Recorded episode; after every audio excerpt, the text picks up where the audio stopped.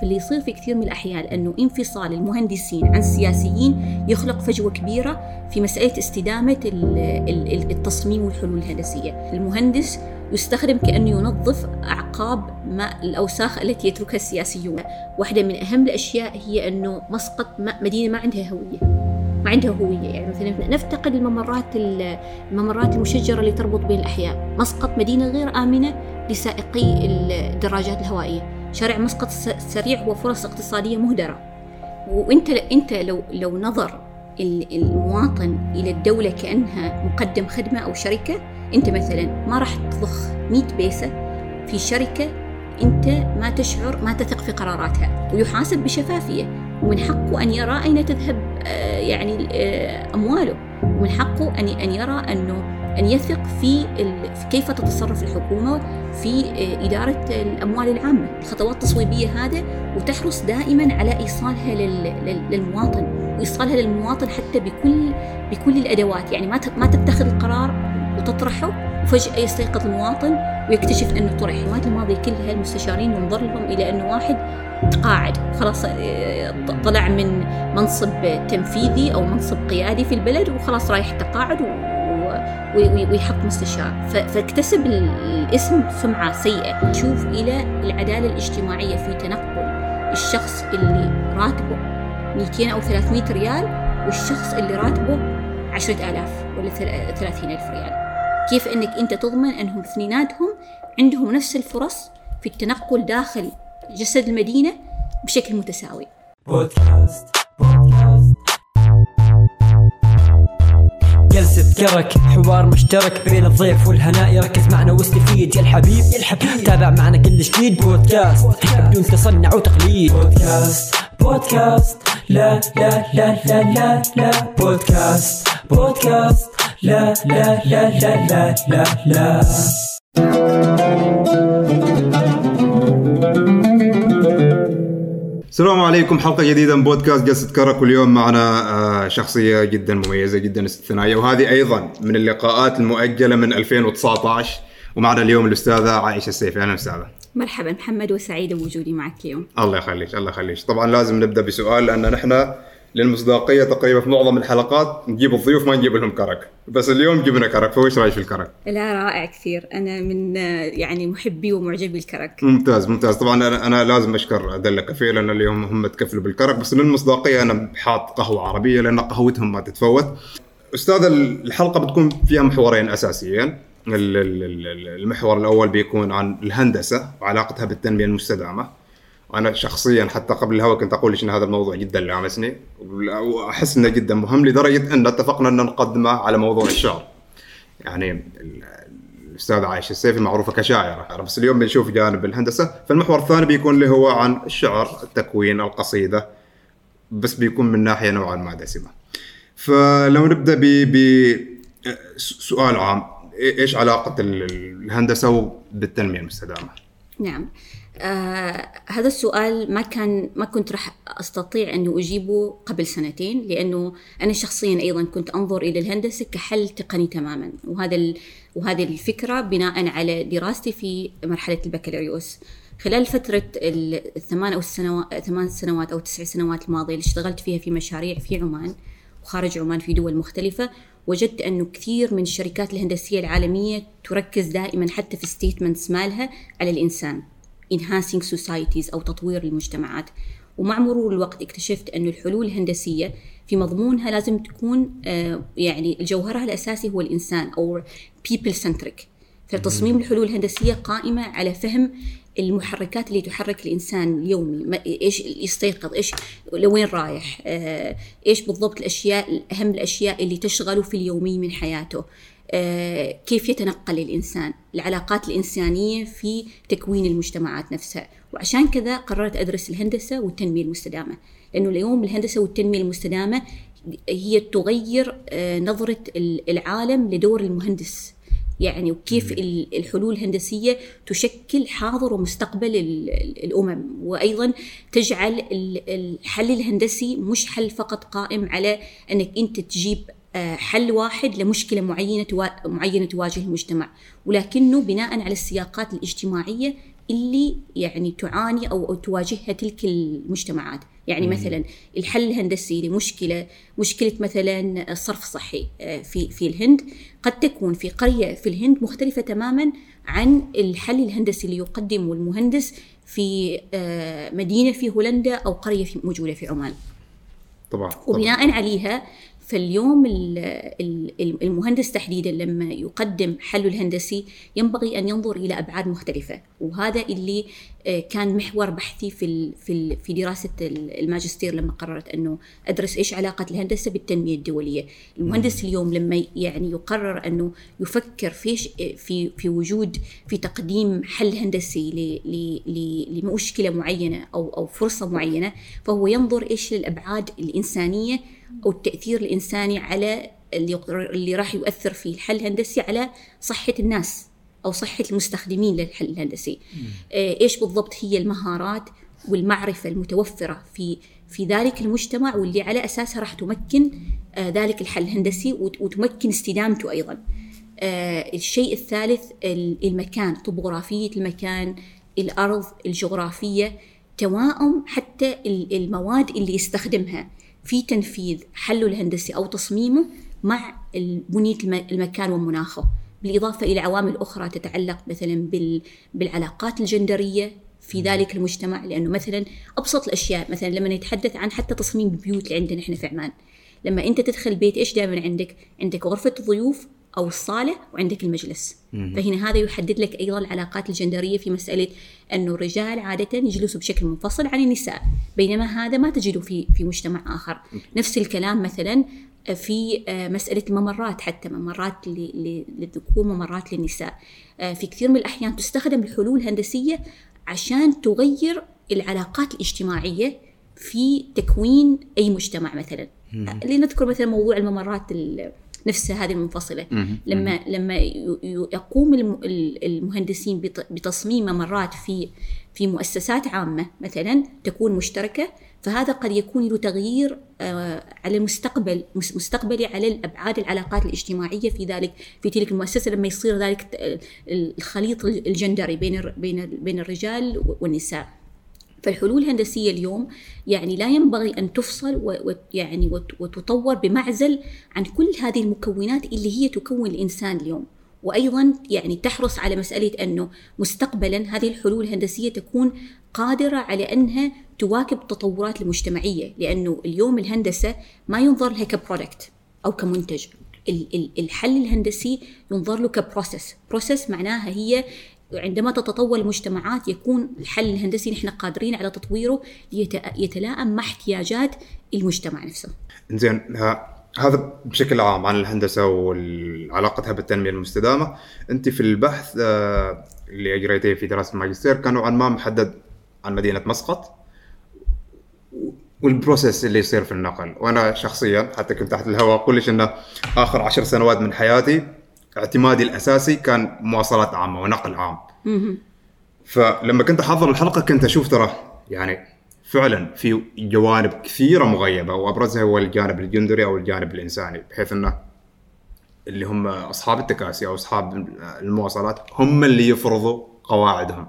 هم كأنهم هم جالسين يخلقوا هندسة خاصة داخل هذه الهندسة الكبيرة.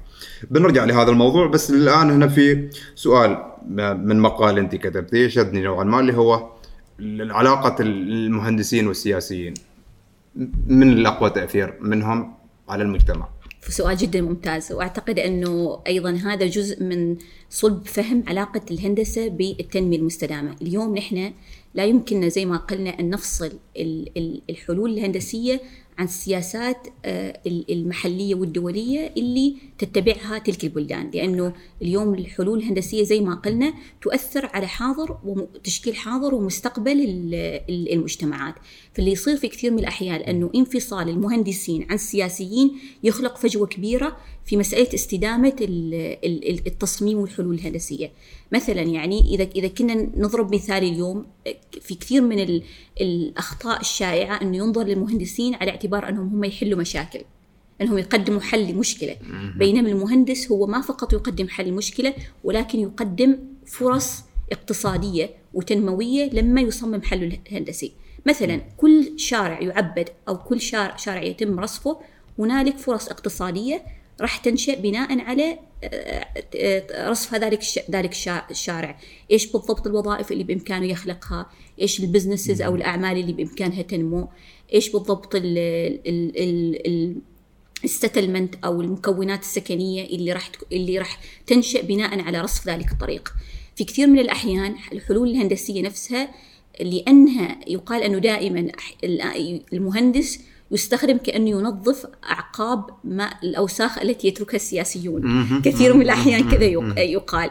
والسبب في ذلك أنه مثلا عشان أطرح لك مثال بسيط نحن يلمس واقعنا، نحن مثلا واحدة من أبرز المشاكل اللي يواجهها المجتمع هو مشاكل الأكياس البلاستيكية. بالضبط. والأكياس البلاستيكية اللي نحن كمجتمعات استهلاكية نستخدمها اكسسفلي يعني بشكل مبالغ فيه. جدا. فاللي يصير الآن إنه إنه الأكياس البلاستيكية أثرت على البيئة وطبعا هي تماما آه، ضد الاستدامة على اعتبار موضوع إنها يعني لا تتحلل آه، يعني صعب تحللها.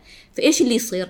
السياسة اللي يصير أن إنك كان بإمكان الدولة تستخدم المهندس على أساس أنهم هم يوجدوا حلول هندسية لإدارة النفايات في المرادم وغيرها والتعامل مع موضوع البلاستيك هذا إذا كنا ننظر للمهندس ك على اعتبار أنه حلال مشاكل أو السياسة نفسها أنها تمنع استخدام الأكياس البلاستيكية الآن تأثير ال policy أو السياسة راح يكون أعلى من تأثير تصميم الحل الهندسي لأنه تصميم الحل الهندسي هو ردة فعل بينما السياسة هي تقضي على جذر المشكلة طبعا. وهذا الكلام نفس الشيء يعني مثلا يقودنا إلى إلى حديث أعم موضوع مثلا الكربون emissions اللي اللي نتكلم عنها في موضوع النقل واللي هو اليوم نحن نتحدث عن إنه آه، مثلا 27% من من من من الانبعاثات الكربونية في في أوروبا مصدرها مصدرها يعني النقل عن طريق السيارات وغيرها. فاللي يصير إنه اليوم مثلا السياسيين وعيهم بموضوع الاستدامة جعلهم إنهم إنهم أيضا مرة ثانية يكونوا برواكتيف آه، أو فاعلين. فعشان كذا مثلا آه، عندك بريطانيا مؤخرا حضرت في يعني بدءا من عام 2030 خطتها إنه ما يكون في أي سيارات معتمدة على ال ال ال النفط البترول والديزل فهنا أنت تشوف كيف وعي الساسه اليوم آه، على مواضيع الاستدامة ويعني ودورهم على اعتبار أنهم هم آه، فعالين أكثر ما ما يعني ما ينتظروا المهندس ليحل المشكلة ولكن يكون السياسي عنده ذلك الوعي بالتنمية المستدامة. إذا كنا ننظر مثلا إلى التجربة الهولندية والتجربة الهولندية في موضوع النقل المستدام هي تجربة رائدة عالميا. كيف قدروا قدروا الهولنديين أنهم يجعلوا السيكل أو الدراجة الهوائية هي جزء لا يتجزأ من معيشة الهولندي، اليوم الهولندي حتى عنده أكثر من سيكل يعني سيكل حال حاجياته اليومية، سيكل حال السواقه الطويله، سيكل حال ال mountain biking وغيره. كيف قدروا يزرعوا هذا الشيء؟ هم في عام 1989 آه، كان في اسمه non-motorized transportation scheme هذا آه، مررته الحكومة وقت الحكومة الهولندية على اعتبار أنهم هم قرروا أنه وضع النقل المعتمد على السيارات غير مستدام مطلقا. فنحن إيش بنسوي؟ بن بن بنمرر هذا المخطط أو هذا ال scheme اللي راح يعني يشتغل على تقديم آه، خيارات نقل مستدامة وفي نفس الوقت هم يشتغلوا على وضع آه، ضرائب على استخدام السيارات بناء على مستوى الانبعاثات الكربونية آه، لكل سيارة. مثلا السيار بعض السيارات يختلف الانبعاثات الكربونية تبعها مقارنة بسيارات أخرى. وقتها كان قرار جريء جدا وأحدث هزة كبيرة في الشارع الهولندي لدرجة انه الحكومة اضطرت أنها تستقيل لأنه يعني كان قرار يغير حاضرهم يغير واقعهم تماما لكن لأنه الساسة يعني يستشرف المستقبل ولأنهم الساسة يدركوا أهمية والآثار والأضرار اللي راح يشكلها آه، استخدام حلول هندسية غير مستدامة على المستقبل الهولنديين كان القرار شجاع جدا واليوم أنت تشوف كيف تبعاته ونتائجه. فبالتالي اليوم العلاقة بين المهندسين والسياسيين ينبغي أن تكون علاقة وثيقة جدا لما يكون مرة ثانية المهندس يعرف دوره. لأنه نحن اليوم ننظر للمهندس وهو ينظر لنفسه على اعتبار أنه يقدم حل تقني ما يعرف كيف أنه آه، تغييره لشكل شيء بسيط في في الحارة في تشكيلة الحارة في في الشارع في, في الصرف الصحي هو جزء من آه، يعني نظام واسع كبير ومستدام وأنه العبث بجزئية معينة من هذا النظام الشمولي أو ال ecosystem قد يغير المعادلة كلها أو ال equilibrium أو التوازن بين بين القوى القوى المختلفة. ولأجل ذلك نقول انه اليوم المهندسين ينبغي أن يكون هنالك العلاقة وثيقة جدا بينهم وبين السياسيين إذا نظروا لكل الجوانب النفسية والطبقات الاجتماعية وكذا اللي يكونها اللي, اللي يؤثر بها المهندس على مستقبل الشعوب. يعني أنت مثلا تنظر اليوم للصين. الصين اليوم رئيس الصيني ترى مهندس. والرؤساء الصينيين اللي قبله مهندسين أيضا. عشان كذا أنت ت... لأنها هي دولة آه، صناعية, صناعية. فبالتالي قوة تأثير المهندسين على الثورة الصناعية عندهم هم هي تنعكس لأنه في إرادة سياسية. اليوم توجه ذلك وتدعم ذلك. بينما مثلا عندك أنت في في الولايات المتحدة يعني يتصدرها القانونيين أو ال lawmakers فأعتقد عندك اليوم أعتقد ثمانية مهندسين في كل الكونغرس فأنت هنا تشوف كيف تاثير لما يعني يتحدث المهندس مع السياسي كيف بالإمكان أنك أنت تخلق منظومة متناغمة في آه لتجعل وتحسن جودة الحياة في تلك الدول. ممتاز. من الأقوى تاثيرا؟ لا لا لا. أوكي. أوكي من الأقوى تاثيرا. أنا أعتقد أنه اليوم السياسيين هم الأقوى تاثيرا الأكثر تاثيرا لكن لكن الاتجاه مرة أخرى للمهندسين. أنت تتحدثي عن هنا على صعيد السلطنة ولا بشكل عام؟ أنا بش... أكلمك بشكل عام. okay. آه، أنت لو تشوف أبرز آه الشركات العالمية اليوم مؤسسينها مهندسين. اللي هم جايين من خلفيات هندسة كمبيوتر. انت عندك مؤسس جوجل انت عندك مؤسس الفيسبوك كان يدرس هندسة كمبيوتر عندك إيلون آه، ماسك. كلهم هذيلا هم في السيليكون فالي ابرز ال entrepreneurs هم جايين من خلفيات هندسية. وهي هذه اليوم الشركات اللي تحرك العالم. فأنا بعدني أقول انه المهندسين المهندسون قادمون بقوة. ممتاز ممتاز ممتاز.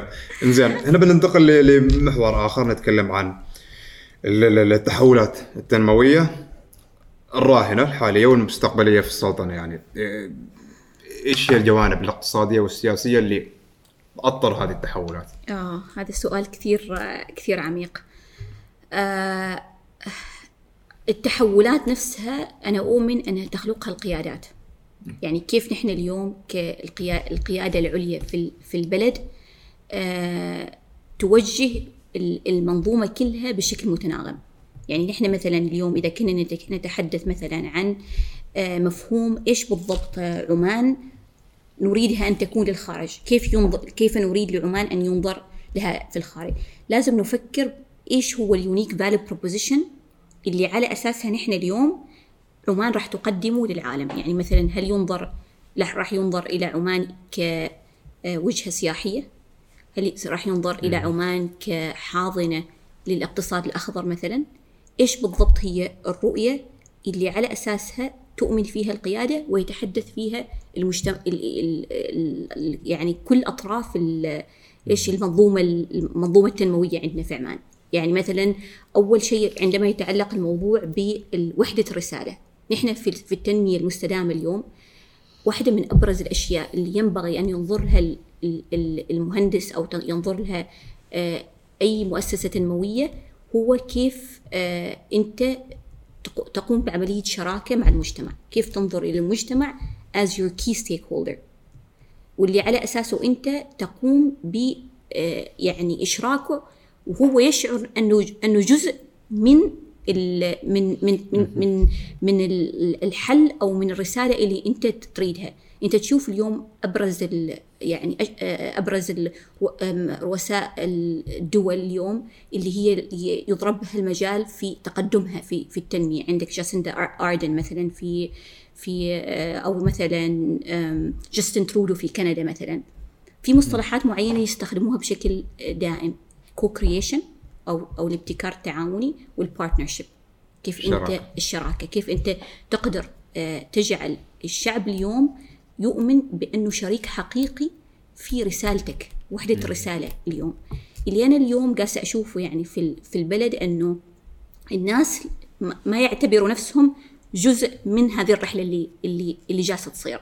وتلاحظها لما تجي أي قرارات متعلقة بضرائب جديدة أو مثلا ب مثلا آه، تعديل الرواتب أو غيرها تكون فيها رد- ردود الفعل جدا غاضبة إن إن وفي كثير من الأحيان حتى نشوف إنه مثلا أعضاء مجلس الشورى يطلعوا يقولوا نحن نحن لا يتم استشارتنا، نحن لا, لا يعني لا توجد لدينا صلاحيات، نحن نسمع بهذا القرار أو هذا القانون من التلفزيون.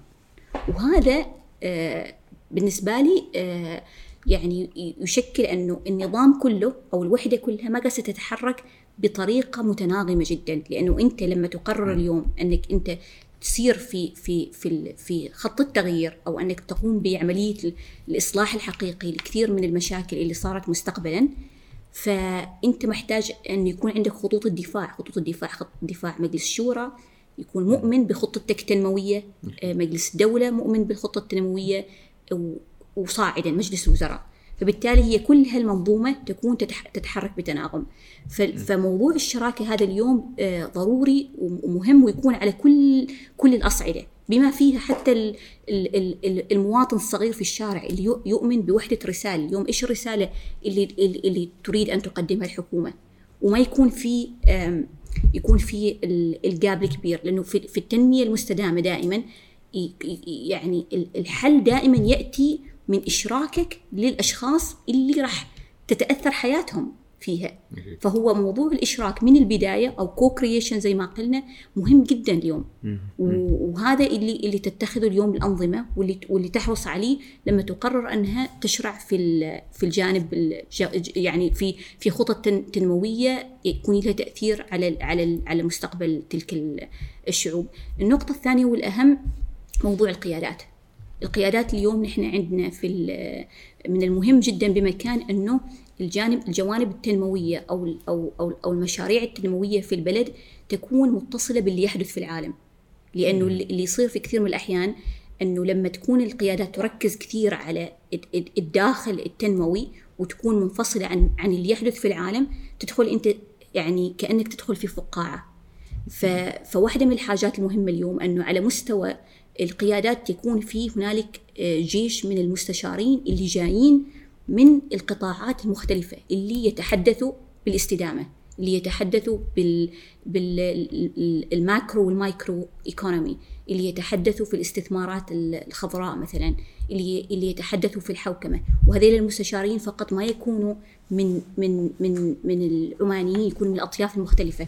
نحن محمد يعني العمانيين اللي اشتغلوا مع مع مؤسسات تنموية عالمية يشوفوا أنه القيادات العليا في تلك المؤسسات بشكل عام حتى على مستوى الحكومات معاهم جيش من المستشارين اللي اللي اللي يجسروا ال- ال- الداخل بالخارج. إيش اللي يحدث في الخارج؟ كيف تتحرك المنظومات العالمية؟ في فيب فتبقى القيادات على اطلاع مهم جدا باللي جالس يصير في الداخل وفي الخارج.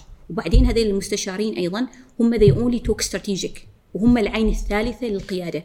فهم يدركوا تأثير أي قرار أو قانون أو مشروع على إنسان الشارع نفسه. هم يتعاملوا مع ال مع ال مع مع الرجل اللي يبيع يبيع الشاي على على شارع مثلا 18 نوفمبر. يتعاملوا مع المرأة اللي تبيع تبيع مثلا صوف أو غيره عند مدخل آه، جبل شمس مثلا. تعرف هذيل الناس اللي يجسروا ويكونوا العين الثالثة لل- للقيادات أو صناع القرار مع مع تأثير قراراتهم بالشارع بالشارع ال- ال- العماني وغيره. ف- فالتنمية اليوم وإن كانت فيها يعني تركيزها على مثلا ال- ال- المشاريع الاقتصادية وغيرها ينبغي أن أن تتكئ على على على قيادات واعية تماما بال بال بالناس اللي يتأثروا بال بهذه القضايا وفي نفس الوقت تكون يعني تشتغل بشكل horizontal horizontal بمعنى أنه مثلا حتى حتى الدبلوماسيين اليوم يكونوا جزء منهم هو هو تمكين الأجندة الوطنية. يعني مثلا إذا كنا نحن اليوم نتكلم عن جذب الاستثمارات العمانية في البلد وهذا ما تسعى إليه الحكومة، واذا كان التركيز مثلا على تسويق عمان كوجهة سياحية لنقل إذا كانت هذه الرسالة الموحدة الدبلوماسيين نفسهم اليوم ينبغي ينبغي أن يكونوا جزء لا يتجزأ من ذلك. لما اشتغلت آه، في السنوات الماضية مع الهولنديين مثلا كنت أشوف كيف السفارات الهولندية والدبلوماسيين الهولنديين يعني يشتغلوا بكلل بدون كلل وبدون ملل لدعم الشركات الهولندية وفي كل العالم. يعني أنت تجدهم دائما آه، يعملوا ال business gatherings عندهم حتى ممثلين داخل وزاره الخارجية مع شركاتهم الهولندية لدعمهم في أي شيء يحتاجوا له. فاليوم نحن إذا كنا بنفكر بإيش بالضبط ال unique value proposition محتاجين كل المنظومة تتحرك بنفس الطريقة. ما في قوة جد هدم وقوة وقوة بناء. كلها تتحدث بنفس المنظومة وبلغة واحدة. ولنفس الهدف. بالضبط ولنفس الهدف. آه ونحن نشوف محمد اليوم حتى في لما نشوف مثلا لنقل السياسات الأمريكية وصناع القرار في الولايات المتحدة. أحيانا المستشارين آه، تأثيرهم أكبر بكثير من الوزراء نفسهم لأنهم هم يعني ما معنيين بالجوانب الإدارية وغيرها هم فقط they think strategic ويكون تأثيرهم حتى على رؤساء أعلى. يعني أنت مثلا لما نتكلم عن مهندس الدبلوماسيه الخارجية الأمريكية في السنوات الأربع الماضية في عهد ترامب كان مستشاره اللي هو أيضا صهره. لما نتكلم عن عهد بوش آه، الحرب على العراق آه، حركها مستشاري في في في موضوع يعني الدفاع والسلاح. فالمستشارين اليوم في كثير rising power عليهم. وعشان كذا نحن اليوم بحاجة في عمان إلى أنه حتى نعيد هندسة دور المستشارين. يعني عندنا نحن في عمان في السنوات الماضية كلها المستشارين ينظر لهم إلى أنه واحد تقاعد خلاص آه، طلع من منصب تنفيذي أو منصب قيادي في البلد وخلاص رايح تقاعد ويحط مستشار. فاكتسب الاسم سمعة سيئة لكن مفهوم المستشارين اليوم إنهم هم حتى عين محاسبة على أداء الوزراء. هم هم يسائلوا من الداخل. هم يعني يسائلوا القوانين اللي تمرر. الأنظمة السياسات الإجراءات القرارات اللي يتخذها الوزراء خططهم التنموية. واليوم عندنا نحن في عمان في عندنا يعني كثير من الأسماء العمانية اللي خرجت في الخارج وأيضا كانت مسكت مناصب قيادية في الداخل. عندك مثلا محمد العارضي اللي كان هو عنده منصب قيادي داخل عمان وبعدين خرج في الخارج ولمع نجمه في في في في في قطاع الاستثمارات في الريل إستيت أو وغيرها. عندك مثلا هدى اللواتي دائما تذكر كاسم يعني نسائي مؤثر في في السعودية. ففي أسماء كثيرة عمانية اليوم يعني ينتظر منها أنها أيضا تلعب دور على مستوى أنها تكون عين ثالثة وتجسير حقيقي بين اللي جالس يصير في عمان والخارج آه، الخارج اللي يحدث في العالم. أنت اليوم حتى لما تشوف الفرق اللي يعين اللي, اللي أعلنها مثلا جو بايدن وكاميلا هاريس في في قضايا مثل التغير المناخي والمثلا آه، قضايا حتى في كوفيد وغيرها فريق المستشارين هم من كل الأعمار تشوفهم شباب صغار من خلفيات آه، آه، تكنولوجية وتخصصات مختلفة. فهو هذا المزيج جدا مهم اليوم أن القيادة تتكئ على هؤلاء الفرق وهؤلاء الأشخاص اللي يعطوها أو يحللوا الطبقات المختلفة آه، واللي واللي يساعدوا القيادة على أنهم يعني يفكروا بطريقة استراتيجية. واحدة من الأبعاد الأساسية في التنمية اليوم اللي محتاجين أيضا يعني نركز عليها بشكل كبير هو الاقتصاد الأخضر. الاقتصاد الأخضر اليوم ما نجده حاضر بشكل حقيقي في في الأجندة الأساسية في مناقشات مجلس الوزراء أو حتى الجلسات الحكومية. إيش المقصود به؟ الاقتصاد, الاقتصاد الأخضر هو يعني الاستثمارات وبناء اقتصاد قائم على أنه مثلا آه، يبتعد عن استنزاف الموارد الطبيعية يكون اقتصاد مستدام آه، اقتصاد آه، قائم على الطاقة النظيفة مثلا. الاقتصاد اللي يحاول قدر المستطاع إنه مثلا يبتعد عن انبعاثات الاستثمارات اللي تسبب انبعاثات كربونية أو استنزاف للموارد الطبيعية. وهذا اليوم التوجه مثلا آه، أبرز الشركات العالمية في في في في العالم. عندك مثلا قبل فترة آه، قررت شركات قائمة استثمارات يعني استثمارات تملك أصول تتخطى 11 تريليون. وعندك آه، صندوق الاستثمار النرويجي اللي اللي نفس الشيء يعني أصوله تتعدى أيضا آه، تريليون. ومجموعة اكسا وغيرها إنها لن تستثمر في أي استثمارات آه، عالمية قائمة على استنزاف أو أو استخدام الديزل والنفط. فاليوم الاتجاه ساير على هذه الجهة. حتى الآن في وضع كوفيد في 2020 رغم أنها سنة صعبة جدا كانت هي أعلى سنة تم استخدام في يعني آه، راج فيها سوق السيارات النظيفة أو السيارات الكهربائية. فاليوم العالم يتجه إلى هذا الاتجاه. إيش هي بالضبط الرؤية الاقتصادية في البلد تجاه ال- ال- الاقتصاد الأخضر؟ ومين ومين ومين يمسك الأجندة؟ وهل نحن عمان مستعدين اليوم لزمن لن تقوم؟ الصناديق الاستثمارية اليوم بالاستثمار فيه إذا لم يكن آه، تكون الاستثمارات آه، صديقة للبيئة. نقطة مهمة جدا اليوم في في جوانب التنمية الاقتصادية تحديدا في عمان أنه نحن نقوم بتسليع القطاعات، يعني نحن في السنوات الماضية كثير من القطاعات كانت قائمة على أنها فقط تستنزف آه، ميزانية الدولة، لكنها ما تعطي في المقابل. يعني عندك مثلا قطاع الثقافة اليوم، قطاع الثقافة آه، قطاع التراث اللي هي الحصون كل هذه الحصون وكل هذه القلاع اليوم ما مستغلة. لكن أنت تنظر كيف مثلا تم تسليعها في دول مثل فرنسا. القصور الفرنسية اليوم تؤجر أحيانا حتى بمليون يورو في لحفل زفاف أو غيره. فهم they commoditized ال ال ال ال ال heritage assets عندهم. they commodit- commoditized الثقافة تعرف الثقافة اليوم مثلا في في في بريطانيا ال turnover مالها السنوي 80 مليون. ونسبة ال انشغال الوظائف فيها تو- توفر وظيفة لتقريبا 230 ألف شخص. هذا فقط قطاع الثقافة اليوم. اليوم قطاع الثقافة وقطاع قطاع التراث والقطاعات كلها ينبغي أن تتحدث بلغة المال. وهذا اللي اللي مهمشة جدا. مهمشة جدا وما تخلق يعني عندك قطاع السينما اليوم أنت عارف قطاع السينما مثلا في عمان بإمكانه أن يصبح آه، يعني قطاع رائد جدا لأنه أنت نتحدث عن مواقع التصوير.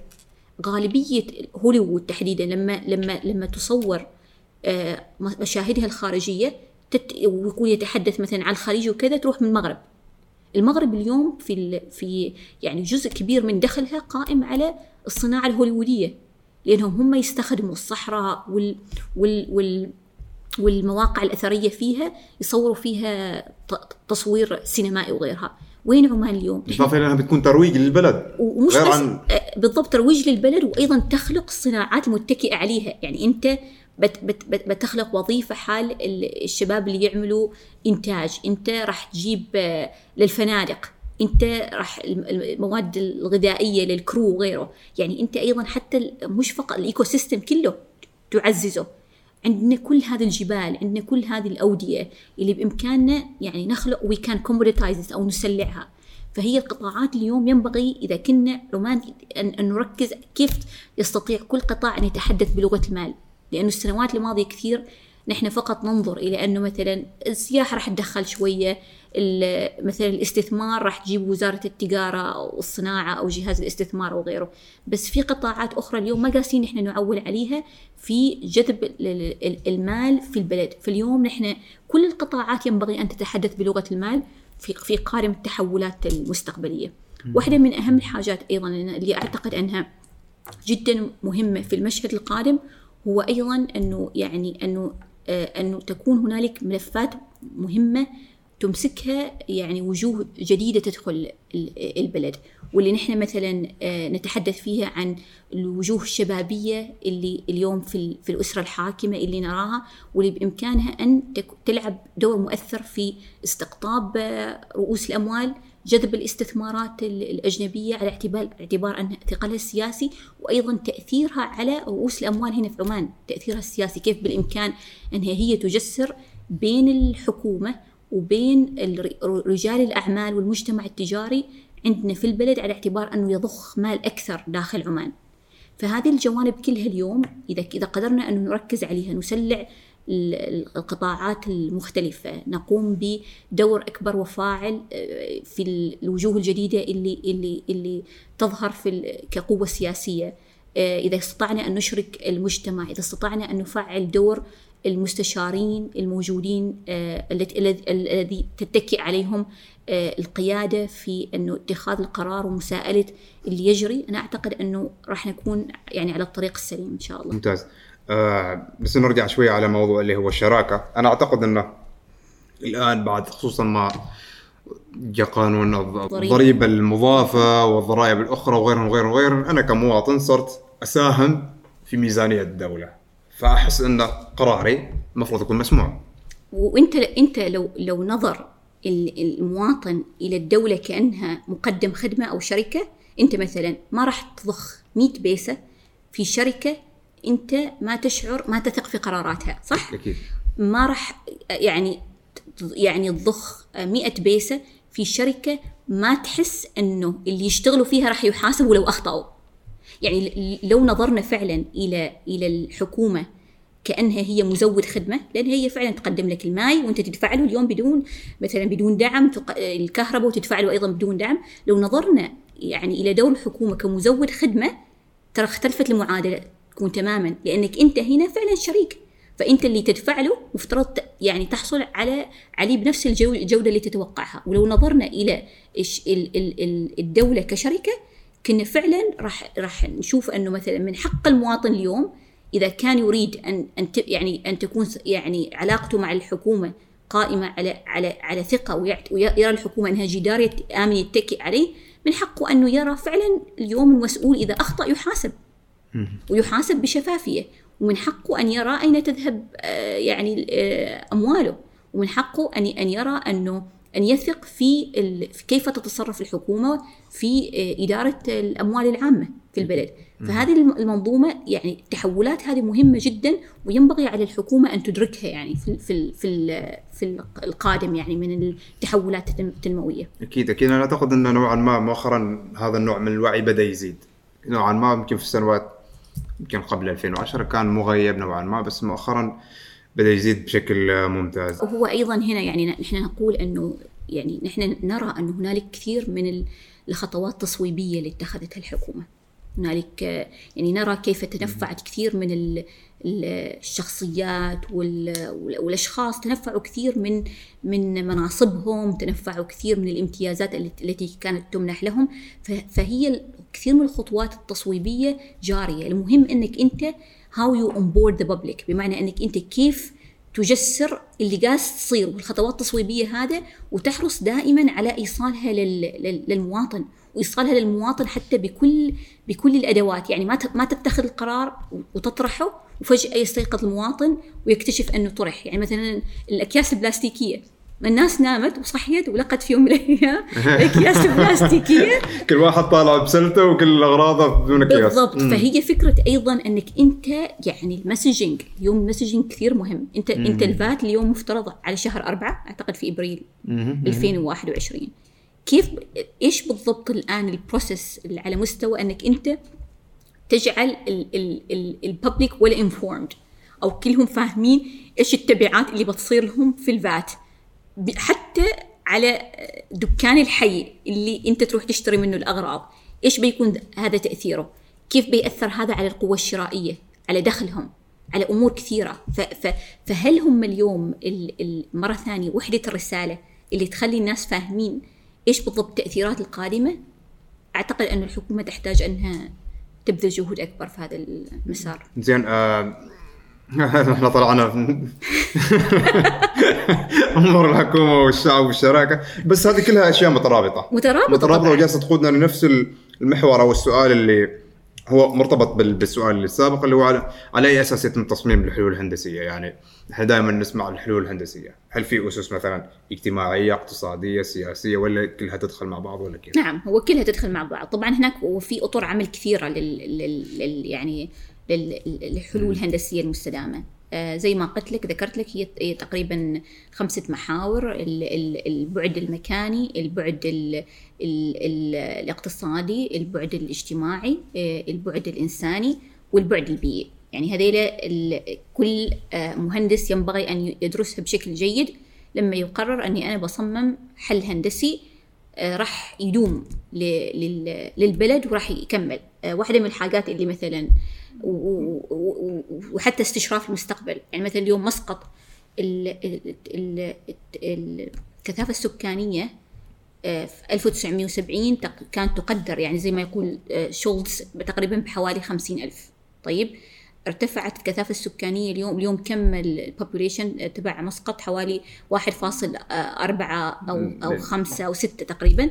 يعني نحن نتكلم في هذه الحالة أنه من 1970 لليوم 28 28 تتضاعف 28 البوبوليشن فأنت اليوم لما لما تقدم حل هندسي هل بالإمكان لحدك حلك الهندسي أنت يعني المهندس أن يستشرف كيف التغيرات السكانية اللي بتصير في هذه المدينة وكيف بالإمكان أنه راح يعني يدوم هذا الحل الهندسي بناء على تغيرات مستقبلية؟ لأنه لأنه لأنه أنت تريد شيء يعني يكون resilient أو مستدام على أكثر قدر ممكن رغم كل التغيرات اللي اللي جالسة تصير. فاللي يصير هنا إنه أنت كمهندس اليوم تدرس كل هذه الأبعاد. أذكر إنه يعني واحدة من من المشاريع اللي اللي اللي عملناها في 2019 آه، كان عملت مشروع مع مع فريق آه، كان في مشروع في في بيرو. في البيرو طبعا بيرو هي يعني فيها عندها المناطق شو اسمه الحضريه وفي عندك المناطق الجبلية في جبال الأنديز. فعندهم يعني قرى ترتفع إلى مسافة يعني ارتفاعها 3000 إلى 4500 فوق سطح البحر. فهذه فهذه المناطق طبعا عندهم برودة عالية شديدة وعندهم شح شديد في ال في الفيجيتيشن أو في في الأشجار. هم يواجهوا كثير مشاكل في موضوع الطبخ لأنهم هم يطبخوا داخل بيوتهم ويكون بسبب البرودة الشديدة يعني النوافذ صغيرة جدا. فاللي يصير أنه كثير منهم يعانوا من مشاكل ربو وسرطانات في الرئة بسبب أنهم يطبخوا بشكل بدائي جدا وداخل بيوتهم.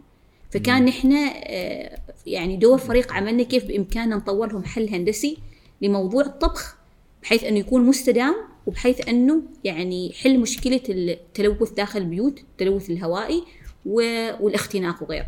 يعني شوف كيف أنت كمهندس أيضا ينبغي أن تنظر لكل الجوانب. فنحن ننظر للجوانب إيش بالضبط المواد اللي راح نستخدمها في تصميم الحل الهندسي.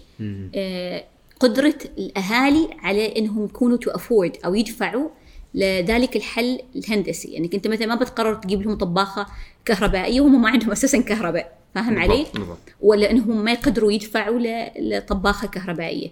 فهنا المهندس مرة ثانية مطالب أنه يدرس كل هذه الجوانب. مطالب يعرف كيف بالضبط هذيل الأشخاص يطبخ إيش يطبخوا آه، إيش بالضبط المواد اللي يستخدموها قدرتهم على الدفع. يعني هناك مثلا آه، متوسط آه، دخل الأسرة أقل من ريال. أقل من ريال. ونظامهم ما قائم على الكاش. نظامهم قائم على اسمه ال barter system أو نظام المقايضة. يعني مثلا أنت تعطي بدائيين. بدائيين جدا. لكن أنت هنا مرة ثانية تريد أن تعطيهم حلول هندسية تضمن لهم عيش كريم وتتناسب مع وضعهم. مع وتتناسب مع وضعهم وتكون مستدامة. فحتى ال financing model أو أو أو أو البرنامج التمويلي اللي عملنا لهم إياه كان قائم على أنهم هم يعني يعني نعطيهم فلوس عشان يشتروا هم يربوا الخنازير اللي اسمها جيني بيكس طيب فهم مثلا يربوها ويعتنيوا بها عشان تتكاثر وبعدين يرجعوا يبيعوها عشان يسددوا قيمة ال قيمة ال الطباخات اللي نحن صممناها لهم فأنت شايف كيف أنك أنت تنظر لكل هذه الجوانب اللي آه، تجعل الحل هذا ناجح قدر المستطاع. مستدام قدر المستطاع. أيوه مستدام قدر المستطاع بناء على ظروفهم. نفس الحالة مثلا حلول هندسية. اشتغلت فيها في مناطق مثلا في الهند أو مناطق أخرى مثلا في أفريقيا تكون لازم تدرس كل هذه الجوانب العلاقات الجندرية تأثير الحل الهندسي على على على حاضرهم قدرتهم على سداد ال يعني المبالغ اللي راح يدفعوا لها للحل الهندسي وغيرها تكون قائمة على دراسة كل هذه المكونات اللي خبرتك عنها. بما أنك ذكرتي اللي هو العلاقات الجندرية. يعني كيف كيف ممكن؟ يعني وأنا شخصيا من تجربتي الطويلة جدا في المواصلات العامة. يعني ما بقى مكان في عمان ما رحت بتاكسي وحتى الباصات مواصلات ممكن ترجعوا لي أكون كمرجع لكم حتى أنا عرضت على الأستاذة إني أكون كدراسة. دراسة أي تكون عينة من الدراسة. أيوه تكون عينة. بعطيش معلومات صادمة جدا. كيف ممكن اللي هو العنصر عنصر النوع أو الجنس البشري إنه يكون عنصر أساسي لتصميم حل هندسي. لأن أنا شخصيا أشوف هنا إذا بغينا نسلط الضوء على موضوع النقل العام أو المواصلات في السلطنة مغيب. ما شبه مغيب مغيب تماما. كيف ممكن هو يكون عنصر أساسي؟ نعم. الآن طبعا نحن إذا كنا راح نتكلم عن ال- ال- العمان تحديدا في, في سياق موضوع الن- الن- النقل المستدام وغيرها. فدراسة ال- ال- التك- التكوين الاجتماعي مهم جدا في عمان عشان نعرف كيف بيكون الحل مستدام. لأنه مثلا نحن إذا كنا نستثمر في حل هندسي وفي النهاية راح ينتهي بالحل الهندسي يستخدموه 10% من ال- من التكوين السكاني. معناته نحن ما عملنا شيء. أنت تحاول قدر المستطاع في أي حل هندسي أنك أنت تشوف جانبين. ال ال ال holistically و inclusivity بمعنى إنك أنت يكون شمولي ويكون جامع. الشمولي هو انه زي ما قلنا ننظر لتاثيره على حتى خلق الوظائف تأثيره الاقتصادي والاجتماعي مين بيستفيد منه؟ بيستفيد منه وغيرها ال- الجانب ال inclusive أو أو الجامع هو إنك أنت تعرف مين هو ال end user أو المستخدم. وإيش بالضبط ال- الفئة اللي تتوجه لها. وتعرف أنت مين الشرائح السكانيه اللي عايشة عندك في في في هذه المنطقة. في مسقط تحديدا نحن نتحدث عن آه، زي ما قلنا 1.5 آه، أو 6 مليون. طيب هذيلا إيش بالضبط؟ مين مين هم؟ كم دخلهم؟ آه، ذكور وإناث وافدين وعمانيين وافدات ومواطنات. انتبه آم، أعمارهم مثلاً. أعمارهم. كل هذه الجوانب مهمة جدا عشان عشان يعني تصمم إيش بالضبط أفضل آه، يعني آه، وسيلة مستدامة. اليوم نحن عندنا في مسقط يعني على حسب آخر الدراسات أنه 90% من حركة النقل تقوم على الموتورايزد فيكلز أو ال- أو المركبات. طيب فأنت بعد عشر سنوات إذا مثلا لنقول أنه كم كم بتزيد آه، يعني التعداد السكاني نحن خلال آه، 40 أو خ- 50 سنة سنة قلنا زادت 28 مرة فكم نتوقع الزيادة السكانية في مسقط؟ لكن نتوقع الزيادة السكانية في مسقط 20 أو 30% خلال عشر سنوات مين هم هذيلا بيكونوا؟ هل هذيلا مقيمين؟ ولا هذيلا سائحين جا سواح سائحين جايين سبعة أيام ويطلعوا؟ فكل هذه ضرورية جدا عشان تقرر أنك أنت يكون حلك حد حد يستخدمه والشيء المهم جدا آه، فهم ال ال- ال- اللي هو ال social perceptions أو ال أو ال المنظور الاجتماعي. المنظور المنظور الاجتماعي اليوم. المرأة إذا ق- إذا استخدمت ال ال النقل العام كيف ينظر لها؟ إيش بالضبط الموانع اللي تستخدم ال ال ال يعني اللي تمنع المرأة تستخدم النقل العام حتى في موضوع التنمية المستدامة يقولوا لك دائما ابني حلك ليكون متاح to the most vulnerable أو الأشخاص اللي هم الأكثر آه، ضعف في المجتمع. مستضعفين. مستضعفين أيوه. لأنه أنت جزء كبير من ال- ال- النقل المستدام هو العدالة الاجتماعية. عشان كذا حتى اليوم نحن ما ما يسمى النقل النقل بالإنجليزية transport يعني في في الدول المتقدمة خلاص كلمة transport هذه انتهت. تستخدم mobility mobility ال transport هو تنقل الناس من من من نقطة ألف إلى نقطة باء أو تنقل الناس آه، حركة البضائع والناس. بينما ال mobility هي كيف إنك أنت توفر وسائل آه، آه، كريمة للتنقل لجميع فئات المجتمع بحيث إنك و- و- و- و- وبطريقة آه، مستدامة وبإدارة جيدة للموارد. فاللي يصير هنا أنت ما فقط تنظر إلى أنك أنت تروح تنتقل من الألف إلى إلى الباء. أنت تشوف إيش بالضبط ال- ال- الموارد اللي يستهلكها وتستهلكها وسيلة النقل مالك.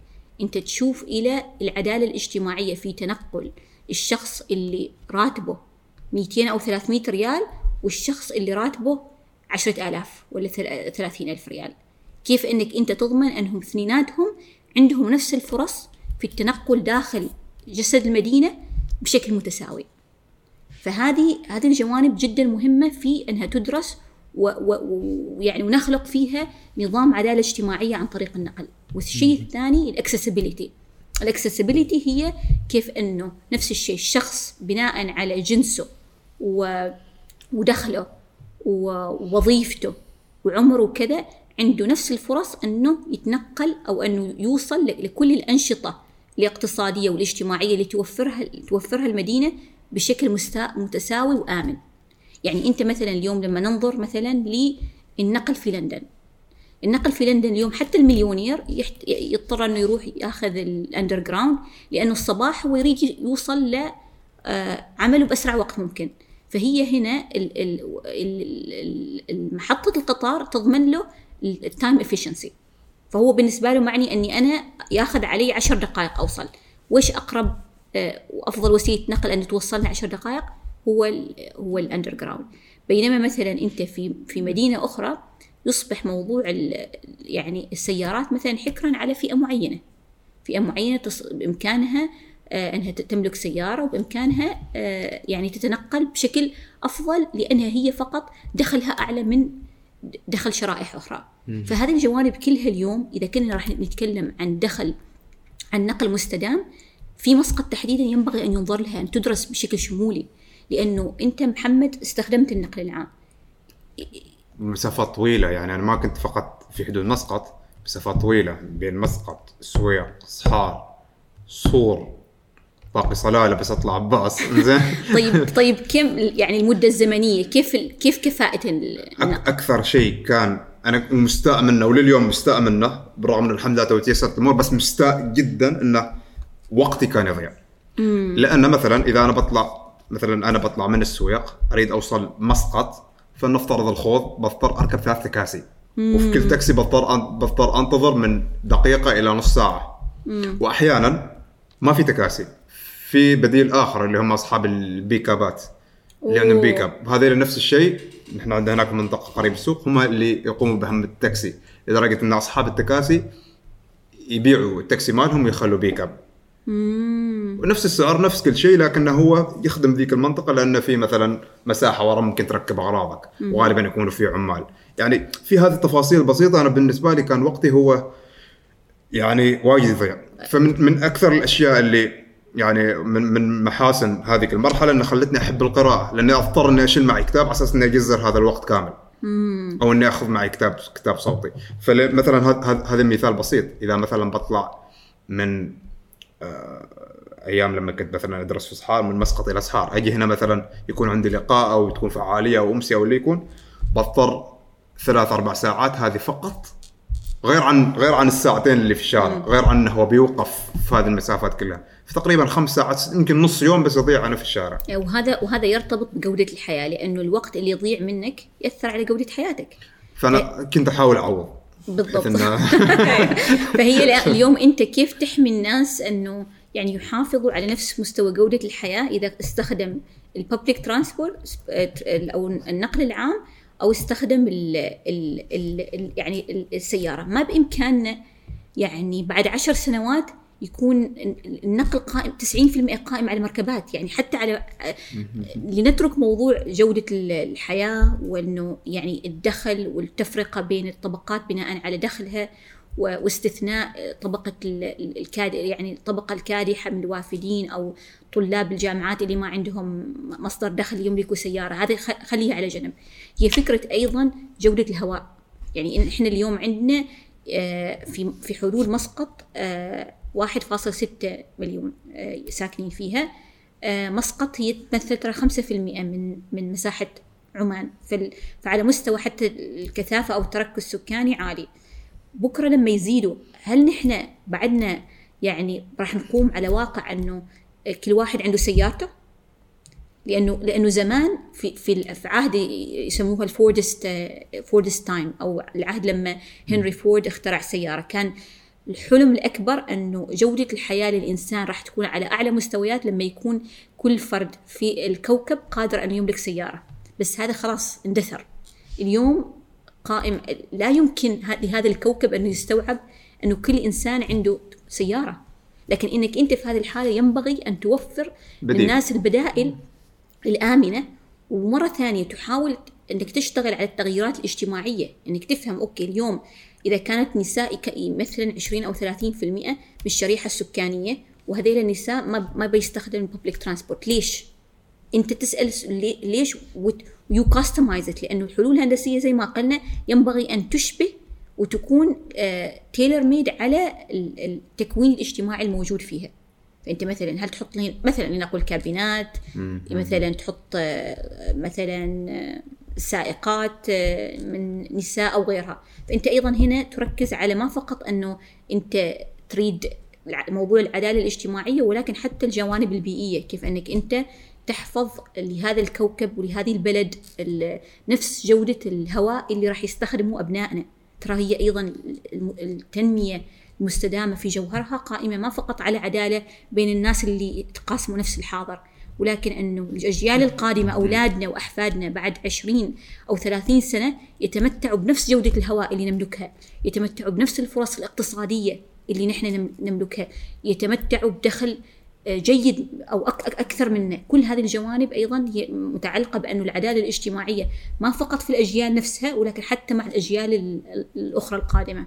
آه، هنا بننتقل لسؤال آخر نحن بما ان تكلمنا آه، اول شيء بشكل عام من ثم بشكل خاص عن عن آه، النقل وعلاقته بالتنمية المستدامة وأيضا عن الهندسة آه، نريد نعمل نفس المراجعة أو السرد التاريخي لمراحل تطور النقل في السلطنة من الناحيه الديموغرافيه حتى لو نعم. بغينا نحدده مثلا على مسقط مثلا ما نقول من 1970 قبلها بشوية أو بعدها بشوية إلى مرحلة إلى مرحلة الآن أو مرحلة النفط وكيف ممكن نبي يكون المستقبل؟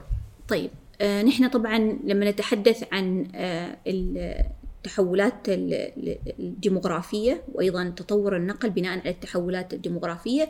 نقول أنه ال- النقل تحديدا آه إذا إذا كنا نتحدث عن مسقط بدأ من مسقط القديمة. فكان التركز السكاني غالبا على ال- ال- ال- المنطقة الساحلية ومسقط القديمة.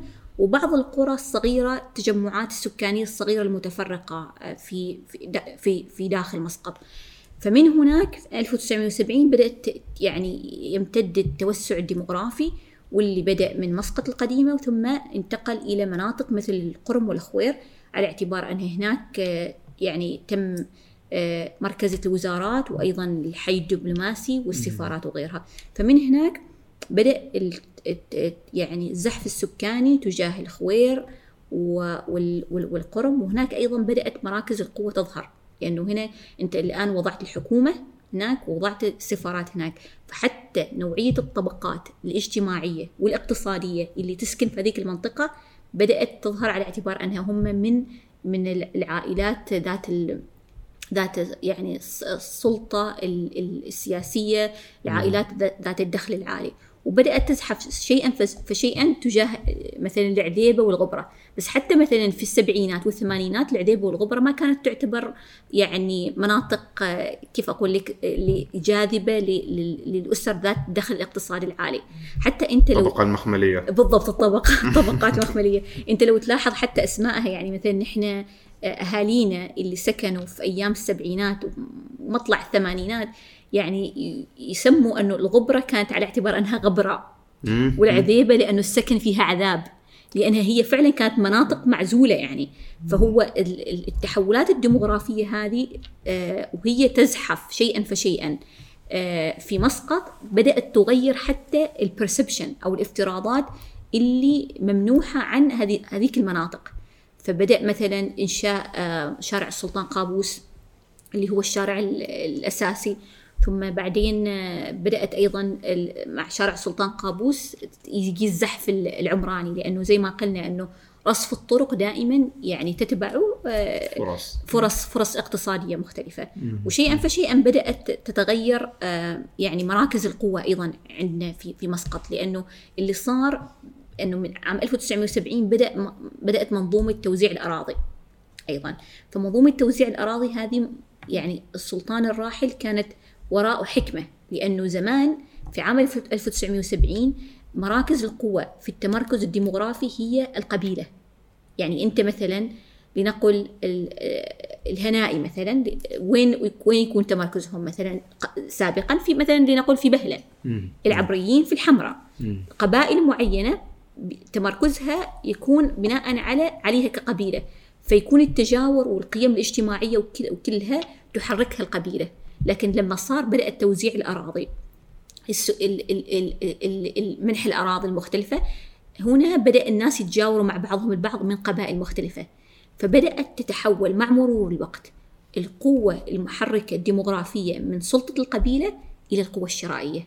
بمعنى أنه ال- الأثرياء يتجاوروا مع بعضهم البعض. أنت اليوم مثلا لما نذكر مرتفعات القرم أو لما نذكر لنقول مرتفعات المنى. في perception معين. أيوة. مم. ما في قبيلة معينة. بس في طبقة معينة. م- أيوه في level اقتصادي معناته أنه هذا دخل اللي ساكن في هذه المنطقة دخل عالي. فهي أصبحت التمحورات الجو- الديموغرافية قائمة على القوة الشرائية. وبدأت شيئا فشيئا تتفكك السلطة القبلية أو القوة القبلية على اعتبارها انها هي تقود الزحف الديموغرافي أو التمركز الديموغرافي. لو بغينا نحدد في هذا الكلام اللي قبل شوية ذكرتيه من سنة كم لسنة كم تقريبا؟ هو بدأ طبعا ثمانينات تسعينات أيوه بالضبط. يعني المرحلة؟ بيو هو مع كل مع ال ال يعني التطور الحضري في في. مسقط يعني. اكتشافات النفط و و أيوه و بالضبط أيوه وامتداد ال- البنية الأساسية الشوارع ال- ال- ال- الماء وغيرها. بعدين اللي صار إنه آه، بدأت طبعا تتحرك القوى تجاه آه، مثلا يعني الديموغرافي العذيبة الغبرة مشينا وصلنا لل- للموالح ال- الخوض وغيرها. آه، أيضا صار تمدد لمساحه الأرض. عندك مساحة الأرض زمان التركز السكاني مثلا مساحة البيت العماني بين 90 إلى 150 متر. بينما صارت السيتلمنت أو الأرض 600 متر وطالع. فاللي صار أيضا إنه أصبح العماني اللي كان ساكن في مسقط القديمة في في روي في الوادي الكبير يبحث عن مساحة أوسع لأرضه. فيتجه إلى مناطق ديموغرافية جديدة بحيث أنها هي تعطيه مساحة أكبر لأرضه. فبدأت التحولات ال- الديموغرافية على هذا الأساس واستمرت بهذه الحالة. آه، اللي صار طبعا إنه زي ما قلنا آه، زحف سكاني كبير أيضا من المناطق اللي خارج مسقط والقادمين الجدد إلى آه، إلى مسقط على اعتبار الو- انه غ- غالبية الوظائف موجودة فيها. لأنه 30% اليوم من ال من ال من البوبوليشن أو التعداد السكاني موجود موجود في مسقط. صار 2011 طبعا و2011 خلقت تقريبا حوالي كم آه، يعني عشرات الآلاف من الوظائف وغالبيتها تتمركز في مسقط. فاللي صار أنه كثير من القادمين الجدد أيضا كانوا يبحثوا عن مناطق يكون فيها يعني يبنوا فيها بيوتهم وبشكل واسع. فوين كان ال- الاتجاه على الأرجح؟ خوض الخوض المعبيلة فلج الشام. فهذه أصبحت يعني آه، مناطق جذب للقادمين الجدد اللي يبحثوا عن بيوت حتى كويسة. فمثلا حتى البرسبشن أو الافتراضات عن المعبيلة زمان إنه اللي يسكنها هم من الدخل المتوسط أو المنخفض. بينما اليوم في كثير من الأسر ال- الثرية تسكن المع- المعبيله باعتبار أنها قادمة جدد وتوفر لها مساحات كبيرة. فهنا التحولات الديموغرافية هذه أيضا خلقتها الكونكتيفيتي أو أو الاتصال لأنه الآن بنينا شارع سلطان قابوس وبعدين صار في آه، ازدحام سكاني كبير. آه، بنوا صار عندنا 18 نوفمبر وبعدين صار عندنا آه، شارع مسقط السريع. واستمرت الدولة تضخ كثير في في البنية ال- التحتية للطرق. لكن مع ذلك في كل سنة يضيفوا حارة. بسرعة يعني يصير الازدحام ال- ال- المرور الكبير يعني ما بسنة سنتين تلقاها إنه مرة ثانية يعني ما انحلت المشكلة. يضطروا يخلوا الشارع مثلا مزدوج يسوي إشارة. بالضبط ومع ذلك بعدها تستقطب سيارات كبيرة. فطبعا هذه التحولات الديموغرافية نفسها آه، عكست حتى إنه مسألة اليوم عاد مين اللي ساكن في روي. يعني زمان لما كانوا يعني كنا نقول إنه التمركز الجغرافي في هذيك المنطقة لسكان بعيدا عن موضوع القوه الشرائية. من من بقي في روي من بقي في ال- في الوادي الكبير وغيرها. أيضا نفس الشيء هنا حتى البرسبشن أو الافتراضات عن الدخل الاقتصادي لت- لتلك ال ال ال المو- ال- الم- ال- المناطق اختلفت. اليوم إحنا آه، مرة ثانية نتكلم عن استدامة ال ال ال الاستدامة في مسقط. فهل مثلا اليوم إذا كنا نتكلم عن مسقط أنها 30% من السكان في عمان يسكنوا في مسقط لكن 5% لكن مسقط تشكل فقط 5% من المساحة هل هذا يعني أنه اليوم نحن محتاجين أن ننظر حتى إلى مسقط من ناحية مستدامة أنه مستقبلا تكون في أراضي كافية لأولادنا؟ لأنه اليوم غالبية قطع الأراضي من 600 وطالع. هل معناته هذا نحن اليوم نحتاج إلى إعادة تفكير حول موضوع أنه يتم آه، تخطيط مسقط ال- التركيز الس- السكاني المكثف؟ بمعنى أنك أنت تحط أراضي ب اصغر ولكنك تحرص على أنها أنك أنت تبني تو- توسعات سكانية مكثفة تكون فيها الخدمات موجودة. وما تكون أنه مثلا خدمات مركزية أنه مثلا كل الخدمات موجودة في الخوير الوزارات موجودة في الخوير. فأنت بهذه الطريقة تخلي الناس مجبرين أنهم يعني يتحركوا كلهم في نفس السياق أو في نفس المسار. هذا موضوع المركزية يعني ال- المركزية. فهي مسقط هي العاصمة السياسية الاقتصادية الترفيهية ال- أيوه ومش بس كذا مركزيتها داخل حتى مسقط نفسها. يعني أنت إن إنه الناس مثلا الوزارات كلها متمركزة في منطقة أخرى. فالآن حتى هي ال concept الجديد في التخطيط ال- العمراني القائم على النقل المستدام إنه بقدر المستطاع إنهم يعملوا decentralization أو لا مركزية بحيث إنهم هم يخلوا الناس يعني يعني يعني نطاق حركتهم يكون في المنطقة اللي هم ساكنين فيها. بحيث إنك أنت تخليهم ال accessibility مالهم بشكل سريع جدا بدل ما كل الصباح كل ال traffic أو كل الازدحام المروري متجه لجهة واحدة وفي طريق العودة نفس الشيء. تعرف أنت تكلمي تذكرت آه، لما ذكرت الخوض وكذا آه، غالبا لما تطلع نكتة أو يطلع ميمز زين يضربوا مثال بالمعبيلة زين إيه. وهذا على سياق اللي هو انه قبل كان مثلا العذيبه يسموها عذاب. أيوة. زين. في في نظرية تقول إن مدن الأطراف أو يعني هذه المدينة الكبيرة في مدن الأطراف هي اللي تأخذ نصيبها من النكتة. آه. بسبب يمكن وجود أقليات فيها وبسبب ال perception اللي مأخوذ عنها. ما أعرف هل فكرت في هذا الموضوع من قبل؟ إن ليش مثلا المعبيله بالذات لما تطلع نكتة يضربوا بها مثلا شوف هذا كيف مثلا في لندن هذا في المعبيله أو أيوة. هذا مثلا. ترى هي زي ما قلت لك هي فكرة إنه مرة ثانية يصير في framing أو أو تنميط لشخصية اللي ساكن المعبيله فاهم علي؟ بينما هنالك تنميط لشخصية اللي ساكن القرم أوكي. يعني وهنا مرة ثانية موضوع الطبقات الاجتماعية. حتى ال- الاجتماعية والاقتصادية اللي ساكنة هنا. طبعا في آه، نظريات تتعلق اسمها suburbanization اللي هي الضواحي. كيف إنه أو ال outskirts اللي هم في الأغلب يسكنوها الناس اللي دخلهم محدود وما يقدروا يعني ما- يقدروا يعني يسكنوا في مناطق آه، الداخل وهذا حتى في في لندن موجودة. وحتى في نيويورك يعني ال- اللي اللي ساكنين في ال outskirt هم على الأرجح يمكن قد يكونوا ذوي ذوي الدخل ال- المحدود يعني. ففي هنالك نظريات كثيرة على مستوى هذا اللي لاحظها حتى في الأفلام انه كذا في مدينة خصوصا. الأفلام أيوه. انه في مدينة معينة يضربوا بها المثل انه كان يقول أوه أنت مثلا مال تكساس أو مال هذا وي- ويكون في نكتة معينة. أيوه فهو هنا يعني هنا مرة ثانية يلعب دور موضوع إنه التحول الديموغرافي يصير مرتبط حتى حتى بشخصية الشخص اللي ساكن فيها. فاهم علي؟ ويصير أنه الناس تعرف أوكي إيش بالضبط أبرز سمات الشخص اللي ساكن في منطقة مثلا المعبيلة؟ لكنة مثلا في لكنة يت- يتداولوها بالضبط مثلا. أيوه مثلا. ففي أشياء م- وحتى style شعر معين مثلا. لا فطبعا وهنا تلعب دور النظريات الاجتماعية يعني اللي اللي يعني تدرس كيف التحولات الديموغرافية. وحتى الد... وتاثيرها على الدخل يعني. معنا واحد من المعبيله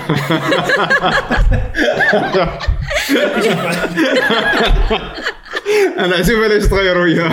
عبد الله ما- ما راضي يسكت. وأنت واقف مركز على المعبيلة. ركز مع حاكم أوكي. عبد الله شوف شوف عليه محمر.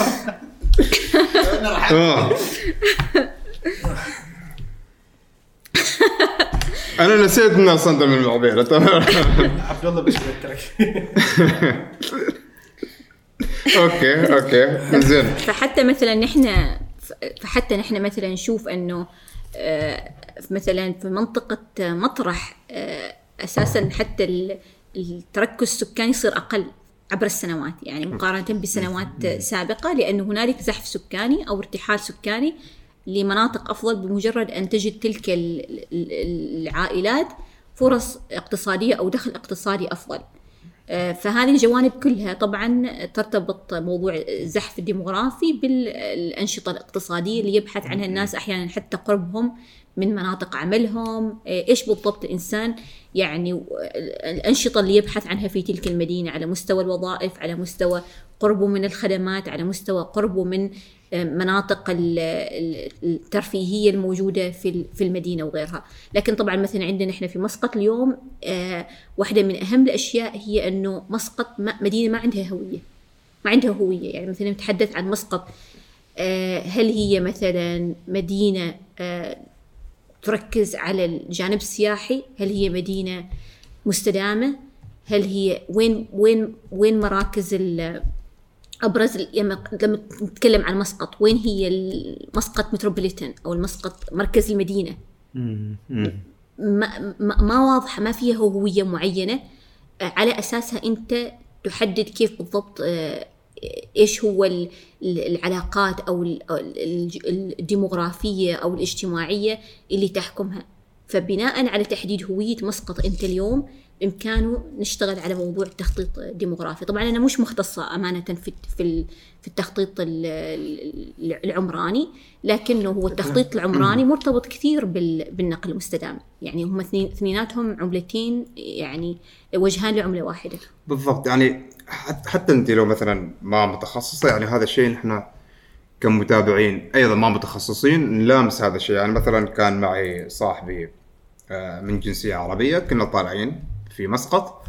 حرفيا يقول أنا شفت مسقط لما وصلت صوب القرم قريب شوية كذا مطرح نحن ورايحين هناك الجو نوعا ما اللي هو جو مسقط اللي نشوفه في التلفزيون. لكن لما نجي مثلا من الخوير بوشر السيب الحيل موالح الخوض المعبيله تقريبا كلهم نفس الشيء. أنا حتى أسميها ال... أسميه الجو جو مصنع كذا فقط كله مباني. ما في حتى أشجار ما في مثلا خطة للتشجير يعني بس من نوصل لهذه المنطقة نبدأ نشوف إنه مثلا أنا أتوقع بحكم إنه في وزارات وكذا وكذا وجانب سياحي في أشجار مم. أنا واجد أحب صحار ليش؟ لأنها مدينة تربط بين الجو الح- الحضاري أو الحضري وبين جو القرية، يعني في نفس الوقت جالس مدينة في مول بس هنا في أشجار في مزرعة في قرية. هنا في مسقط واجد نفتقد هذا الشيء. إيه وهذا يعني أيضا مرة ثانية يعود مرة أخرى إلى موضوع التخطيط العمراني في المدينة. لأنك أنت هنا مثلا عندك آه، مدينة أبو ظبي قرروا أنه يعني خلال خمس سنوات يريدوا يخفضوا درجة الحرارة إلى آه، درجة سيليزية واحدة. فإيش اشتغلوا؟ اشتغلوا على تشجير على على بناء غطاء أخضر في في في ال- في المدينة لأنه ما ما في مثل الأشجار تعمل على تخفيض درجة الحرارة وتهويه المكان وغيره. نحن اليوم عندنا في مسقط ما في نفتقد الممرات ال- الممرات المشجرة اللي تربط بين الأحياء. مسقط مدينة غير آمنة لسائقي الدراجات الهوائية. يعني جداً، لا لا لا يضطر يعني لا لا يذهب يعني لا أحد ي- يقود دراجته الهوائية إلا وهو مخاطر لأنه ما في عندك أنت مسارات معينة ولا حتى تمشي ولا حتى تمشي. تمشي ولا حتى رصيف آمن. فكثيرا ما تجد يعني أنا قبل أسبوعين أو ثلاثة شفت حادث سير دهس نفس الشيء سائق دراجة هوائية. فاليوم مثلا ال- ال- المدن أساسا قاسه تتجه لموضوع يعني تحويل الطرق إلى إلى مناطق للمشي والدراجات الهوائية إلى إلى مسافات متواصلة إلى مسافة 100 كيلو. وهذا الشيء مثلا تشتغل اليوم على دبي إنه مثلا تعمل مسارات دراجات هوائية متواصلة تتخطى 100 كيلو مسارات مشي. وانت حتى اليوم يعني تريد أن تركز على موضوع الصحة الوقائية إنها تكون آه، مدينة صالحة للمشي مدينة آه، يعني آه، صالحة للأنشطة الرياضية وغيرها. فمن وين يبدأ هذا؟ من من التخطيط العمراني. لازم توفر لي شيء. بالضبط التخطيط العمراني اللي يعمل للناس مماشي يعمل للناس ساحات عامة. مسقط ما في مكان يعني مدينة بلا ساحات عامة. رغم أنها هي الساحات العامة اليوم تشكل ال- ال- الأنشطة الثقافية والاقتصادية في آه، البلد في في ال- في المدن وحتى مناطق جاذبة سياحيا. عندك ال- ال- العروض الترفيهية عندك البزنسز رواد الأعمال الصغار. الكثير من الأنشطة اليوم تكون في الساحات الساحات العامة والساحات العامة هي اليوم اللي تجيب الناس من كل الطبقات. يعني نحن اليوم وين الأماكن اللي نختلط فيها مع الوافدين؟ ولا. وين الأماكن اللي نت... وكل واحد رايح في مسار مسارات ما فيها اختلاط حقيقي. يعني أنت مثلا تجيب الأطفال من من عوائل مختلفة من عوائل عمانية وغير عمانية من عوائل ذات دخل عالي وذات دخل منخفض. يكون في نفس الببليك سبيس أو ال أو ال أو المك- المساحة العامة ويتفاعلوا فيها مع بعضهم البعض. هذه اليوم ما نفتقدها. كل أحد داخل كبسولته المعدنية اللي هي سيارته وما موجود تفاعل حقيقي بين الطبقات الاجتماعية والاقتصادية المختلفة داخل نسيج المدينة. فالساحات العامة اليوم توفرها. مسقط ما توجد فيها ساحات عامة. ولأجل ذلك هذه الرؤية اللي أنها ما هي ال- الهوية التي يراد لمسقط أن تكون. مدينة مثلا تجمع كل الطبقات مدينة نابضة بالحياة مدينة مستدامة. هذه كلها ينبغي أن يتبعها أن, أن, أن يعكسها التخطيط ال- ال- الحضري والتخطيط العمراني اللي موجود في ال- ال- ال- المنطقة. الربط بين الأحياء ال- السكنية المختلفة. عشان الناس لما تريد أنا أقرر أروح للحي الفلاني أنا بإمكاني أقرر أني أمشي لأنه في مسار مشجر يربط الحي الأحياء كلها مع بعضها البعض. ما موجودة عندنا. على عكس مثلا أنت لما تروح لهولندا تجد الممرات الخضراء مستمرة تماما وتصل كامل الأحياء السكنية ببعضها البعض والناس تمشي فيها وتشعر بالأمان. بينما أنت اليوم ما تشعر بالأمان على طفلك على على على, على زوجتك على غيرها انها هي تمشي من حي لاخر وما يشجعك. شيء ما يشجعك إنك أنت ل- يعني تمشي بين حي سكني وآخر. فاليوم هذه كلها تحددها والانشطه هذه كلها تحددها. هي يحددها ال- التخطيط العمراني للمدينة إيش الهويه التي تريدها؟ وعلى اساسها والمخطط العمراني يشتغل عليها يعني. ال ال ال الأنشطة الرياضية اللي, اللي, اللي, اللي كلمتك عنها. اليوم لو اشتغلت مثلا لو اشتغلنا على موضوع أنه في داخل كل حي سكني في مساحة تحط أنت مثلا لتنس ملعب تنس تحط ملعب سلة. تحط آه، ملعب كرة قدم. تحط حتى كذا آه، يعني مساحة رملية للأطفال إنهم يلعبوا. راح تجتذب الناس وراح تلقى أشخاص يلعبوا تنس. راح تلقى أشخاص يلعبوا سلة. إنك وفرت له مساحة. بالضبط أنت وفرت له مساحة. وأنت كمخطط عمراني خلقت على تغيير إيجابي في معيشة هذيل الناس. إنهم هم يبدأوا يتشجعوا يمارسوا الرياضة يتشجعوا إنهم يعني يتبعوا عادات صحية سليمة يمشوا أكثر. بناء على أنت كيف حددت لهم إياها أو غيرت حياتهم بالتخطيط العمراني. بالضبط كلها ترجع لموضوع الهندسة. لا أيوه وت- كيف هندسة؟ المك... بالضبط أنت تفكر بطريقة مستدامة وتفكر بكل ال- الأفراد الموجودين في المجتمع الغني الفقير الصغير.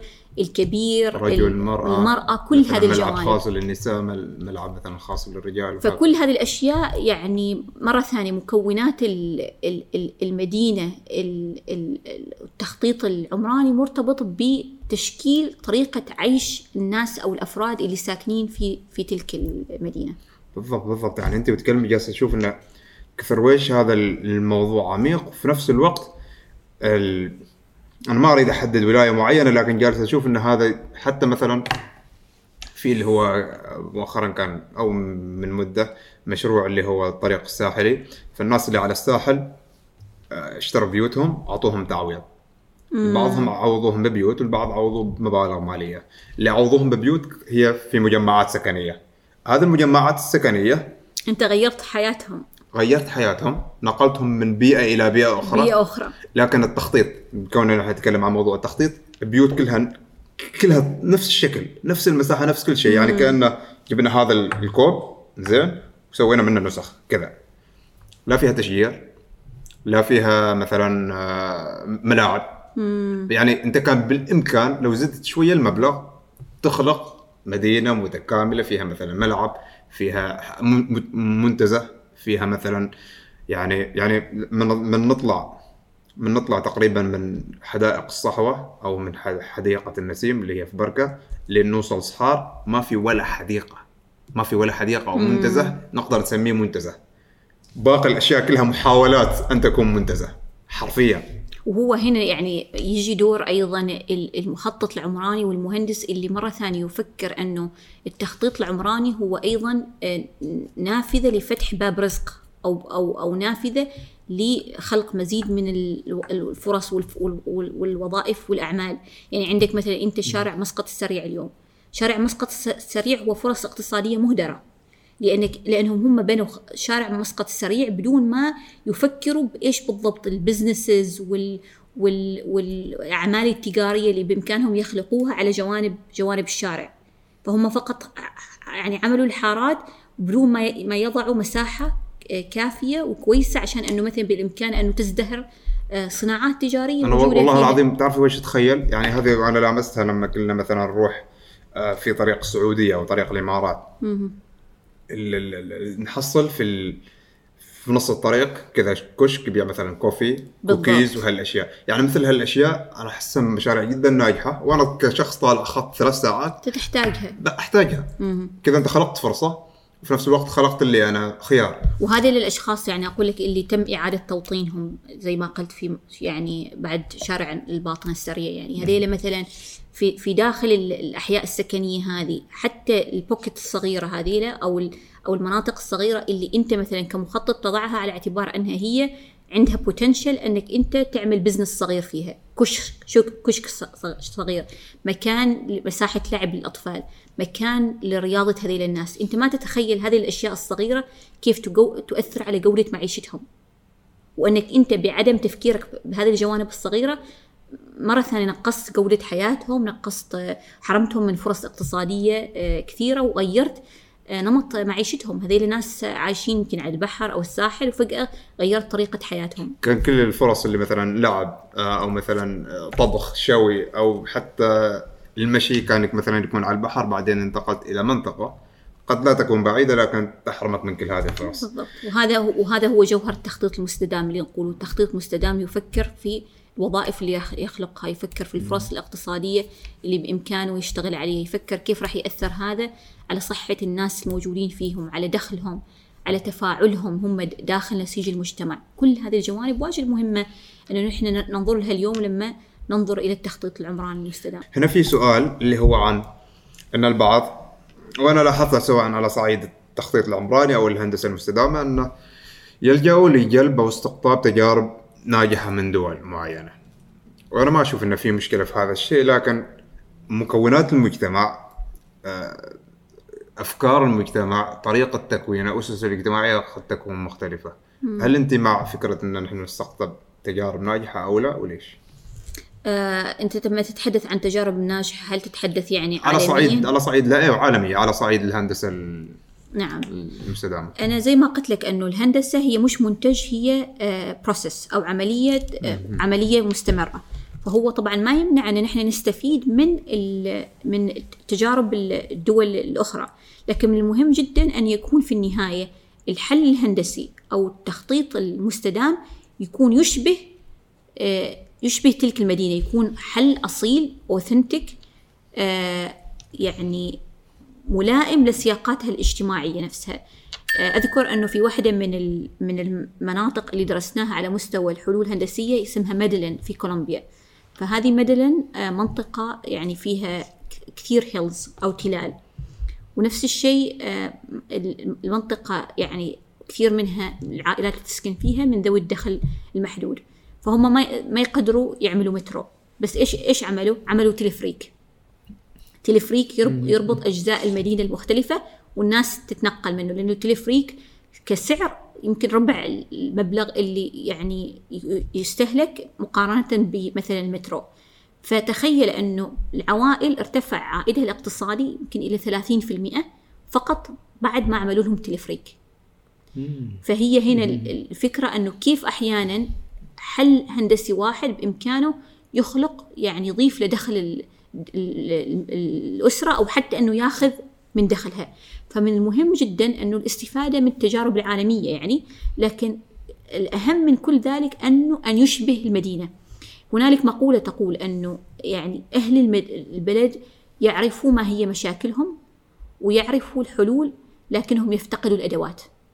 ف- فالمهندس اليوم حتى يقال أنه هو you don't impose your solution أو أنت تفرض حلك ولكنك أنت facilitate it بمعنى أنك أنت تحاول أنك أنك تفهم إيش احتياجاتهم إيش الأشياء اللي تنقصهم كيف بالإمكان يعني حلك يعني يغطي ثغرات معينة وبعدين تخيطه على على مقاسهم. إنه في النهاية أنت أيضا ما تريد حل متطرف آه، مكلف اقتصاديا. ما تريد حل مش مستدام. ما تريد حل ما ما ما راح يستخدموه. يعني واحدة من ال- من المناطق أذكر اللي اللي اللي درستها في في في أثناء الماجستير هي مناطق آه، قرى آه، سكنية في إقليم تامل نادو. هذا إقليم آه، في في في الهند وفي في قرى ف- فقيرة جدا. فجاتهم منظمات دولية عشان يعني تعمل لهم حمامات لأنه الله يكرمك هم حتى الحمامات ما عندهم يروحوا يت- يتغوطوا في العراء فراحوا المهندسين وعملوا لهم حمامات وصمموها وراحوا عنهم. لما رجعوا بعد سنة اكتشفوا أنه هذه الحمامات ما استخدموها وأنه ال- ال- السبتيك تانك أو التوانكي اللي اللي يعني تاخذ فضلات المراحيض وكذا يستخدموها هذيلاك السكان عشان يخزنوا فيها شو اسمه أغراضهم وغيرها. كبت خلوه. كب... أيوه كبتات والسبب إنه ما كان في انجيجمنت أو ما كان في الحل الهندسي ما مناسب لهم لأنه هذيلا لما لما يستخدموا هذي- هذيلاك التوانكي بعد فترة تمتلي بسرعة. فكيف يتم تفريغها؟ لأنه ما في ما في ما في صرف صح صحي مرتبط بهذيلاك و- المراحيض أيوه. فهذيلا قالوا خلاص ملوا من الموضوع وما وما وما وما يعني توقفوا عن استخدامها. فال- فالمهندس عمل حل هندسي ما يشبه السياق ال- الاجتماعي دراسة التربة اللي اللي موجودة فيها النظام الشمولي كامل فمن المهم بمكان طبعا أنه أنه أن لا نستورد حلول هندسية جاهزة. يعني هم القاعدة تقول one solution doesn't fit all. مهم جدا أنه أنه الحل الهندسي يكون حل أصيل ويشبه كل السياقات الاجتماعية، الاقتصادية، البيئية، المكانية اللي متعلقة ب- بتلك المنطقة. ما معناته ان بهذه التفاصيل البسيطة جدا هي تعمل فارق كبير في فرق الحل. في نجاح الحل أو أو فشله. زين آه هنا ت- في تساؤل اللي هو آه ليش ما في مراجع كافية عن الطبقات الكادحة. ممكن تو أكون جالس اروج على نفسي إني أنا برجع لعملية النقل في السلطنة. آه الطبقات الكادحة النساء الفقيرات ال- مثلا الجاليات الآسيوية. لو بغينا نحدد إن مثلا مراجع عن طريقة تنقلهم في مسقط. هل فعلا في خطوة الناس تريد توثق هذه العملية أو إنه ما في؟ أنا أعتقد هذا السؤال هو أساسا اللي جعلني أقرر أني أدرس آه، نقل مستدام في مسقط يعني لأنه واحد من الأسئلة اللي واجهني فيها آه، الدكتور المشرف علي على على بحثي واللي أساسا قادي لأن أنا أعمل ثلاث بحوث حول حول موضوع النقل المستدام في مسقط. كان يسألني آه، كيف تتنقل النساء الفقيرات مسقط؟ لأنه زي ما قلت لك الحلول الهندسية الناجحة هي اللي يعني تحل الاحتياجات الطبقات ال- ال- المستضعفة أكثر الطبقات المستضعفة. فنحن نتخيل أنه الحل الهندسي اليوم المستدام في مسقط هو اللي يحل حركة تنقل امرأة آه، وافدة آه، في مسقط دخل دخلها محدود جدا ويضمن لها تنقل كريم لا تتعرض فيه لأي مضايقات. المراجع ال- ال- الأكاديمية كثير شحيحة. وبشكل عام كل المراجع يعني لما كنت أدرسها وجدت مقال أو مقالين يعني تنادي فيه نساء. طبعا هذه الصحافة الإنجليزية مش الصحافة العمانية الناطقة بالعربية أنهم يريدوا سائقات تكاسي آه، نساء. آه، فهذا كان المرجع الوحيد اللي وجدت فيه يعني يتحدث عن هذا الموضوع. تضطري إنك تبحثي بطريقة ما تعتمد فيها على مراجع لأن أساسا ما في بالضبط مراجع. أيوه يعني ت- ت- يع- يعتمد على إنك أنت آه، تتعامل مع العينة هذه. فأنت يمكن جيد أنا الآن أحول السؤال إليك وأسألك كيف آه، انت استخدمت ال- ال- النقل العام مدة عشر سنوات. في ال... ف... ف... فإيش رأيك أنت في في هذا السؤال. يعني هل تعتقد أنه ينبغي أن نركز عليه في الفترة القادمة؟ هل تعتقد أنه آه، أنت من وجهة نظرك آه، كيف رأيت عملية تنقل نساء ال- الفقيرات والكادحات عن طريق وسائل النقل ال... تعرفي أنا يعني تجارب كثيرة مرت علي لكن يمكن أحدث تجربة هي كانت في آه، قبل أن يصير أول حجر في مارس الماضي. إن في امرأة كبيرة في السن معتمدة بشكل يومي على تنقلها بالتكاسي نقولها بالعامية بالتكاسي أو اللي هي سيارات الأجرة. تخيل يعني ما مسافة بسيطة. يعني مسافة يمكن إذا بنقول أكثر عن 20 كيلو تعتبر مسافة ما بسيطة. بلس إنه هذه الحرمه اذا إذا بتوقف تاكسي غالبا غالبا مثلا بنضرب مثال. هذه النقطة أنا طالع من السويق. النقطة اللي وقفنا فيها ال- ال- هذه الحرمه كانت من مصنعه التاكسي ما بيتحرك من السويق إلا إذا هو فل. فهمت فهي تنتظر. فهي بيمر عليها أكثر من تاكسي. زين. آه. إحنا نرجع لنقطة الوقت اللي أنا ذيك كنت اخبرك إيه. إياها إنه إذا بنتظر إني أطلع في تاكسي لازم يفول. يقول أنا لازم أكمل العدد لأن إذا طلعت والعدد ناقص بخسر إنزين. أقول له لا العدد بتحصل في طريق أقول لا لا لا. أضطر أحيانا إني أنا أدفع عن الكرسي الفاضي. نعم. بحيث إنه هو يتحرك على أساس إني ما أتأخر كأني أنا أشتري وقتي. أو أو إذا كان التاكسي فل فأنت تنتظر يمكن ثلاثة أربع تكاسي فهذه المرأة أو الحرمة لما بنوقف لها بنضطر إن إذا أنا كنت راكب قدام أو أي شخص راكب قدام لازم ينزل ورا لأن هي ما يستوي تجلس ورا بحيث انه في هذا. إلا هي و... يعني هي وحظها. إذا كان يعني صاحب التاكسي مثلا واجد يهتم بحال هذه الفئة واجد بعد نفس الشيء يعني يقدر إن امرأة كبيرة وغيرها بيحثها. لكن في مواقف وافدات كان عادي يخليها تركب ورا مثلا مع هنود أو باكستانية. بحكم إن هي مثلا هندية أو بنغالية أو غيرها. لكن إذا عمانية غالبا بعد ما صادفت لكن غالبا تكون إنه خليها تجلس قدام. لكن يبقى الوضع إنه آه، ليش مثلا ما في سائقات تاكسي امم كذا أنت بتحل مشكلة جدا كبيرة. على فكرة أنت تتكلمي مؤخرا في تطبيق فكرته إنه يوفر سائقات أجرة اناث وهذا شيء وايد حلو. لأنه نفس الوقت بعد في اللي هي حالات نفس اللي هي حالات تحرش. مثلا لما نشوفوا بنت أو حرمة. يعني أنا ما ما أريد أعمم زين لكن يبقى إن قد تكون عرضة. أيوه قد تكون عرضة. قد تكون عرضة. نعم. وتكون وسمعت وايد سوالف يمكن ما نقدر نقولها بحكم آه، تحفظات وغيرها لكن يبقى إن الموضوع واجد في نقص. بالضبط. وايد في نقص ويحتاج أنا أحس إنه يحتاج إعادة هيكلة. ممكن فكرة باصات مواصلات تكون مبادرة لحل نفس هذا النوع من المشكلة وإنها توفر خيارات لأن أذكر مرة المرات ركبت كان الجزء الأمامي للبنات. وأنا أتوقع ان هذا ما أعرف إذا هو من الشركة ولا لا لكن أتوقع ان هذا عرف. عرف أو إنه بصاحب أو إنه السائق. البنات العوائل قدام أنتم كشباب ورا نعم. زين؟ ف وهذا حلو. مناسب. وناس لكن يعني باصات نقل مرة ثانية تغطي الشوارع الرئيسية. يعني أنت أيضا هنا مسألة الربط بالأحياء السكنية وفي وفي مدينة قد تصل درجة الحرارة فيها إلى خمسين. فهو إلى أي مدى يعني يبدو يعني الكونفينينس فاهم علي؟ تناسب تناسبها مع امرأة تلبس عباية السوداء تتح... تمشي من من من مناطق وقوف الباصات إلى إلى الحي السكني. فهي هنا مرة ثانية مسألة أنك أنت كيف توفر حل يضمن التنقل الكريم لهذه الفئات هذه فئة المرأة هذه اللي تتحدث عنها؟ فئة المرأة الب- البنغالية فئة المرأة الفلبينيه المرأة غ- الم... ال- يعني غير الوافدة المرأة اللي دخلها محدود.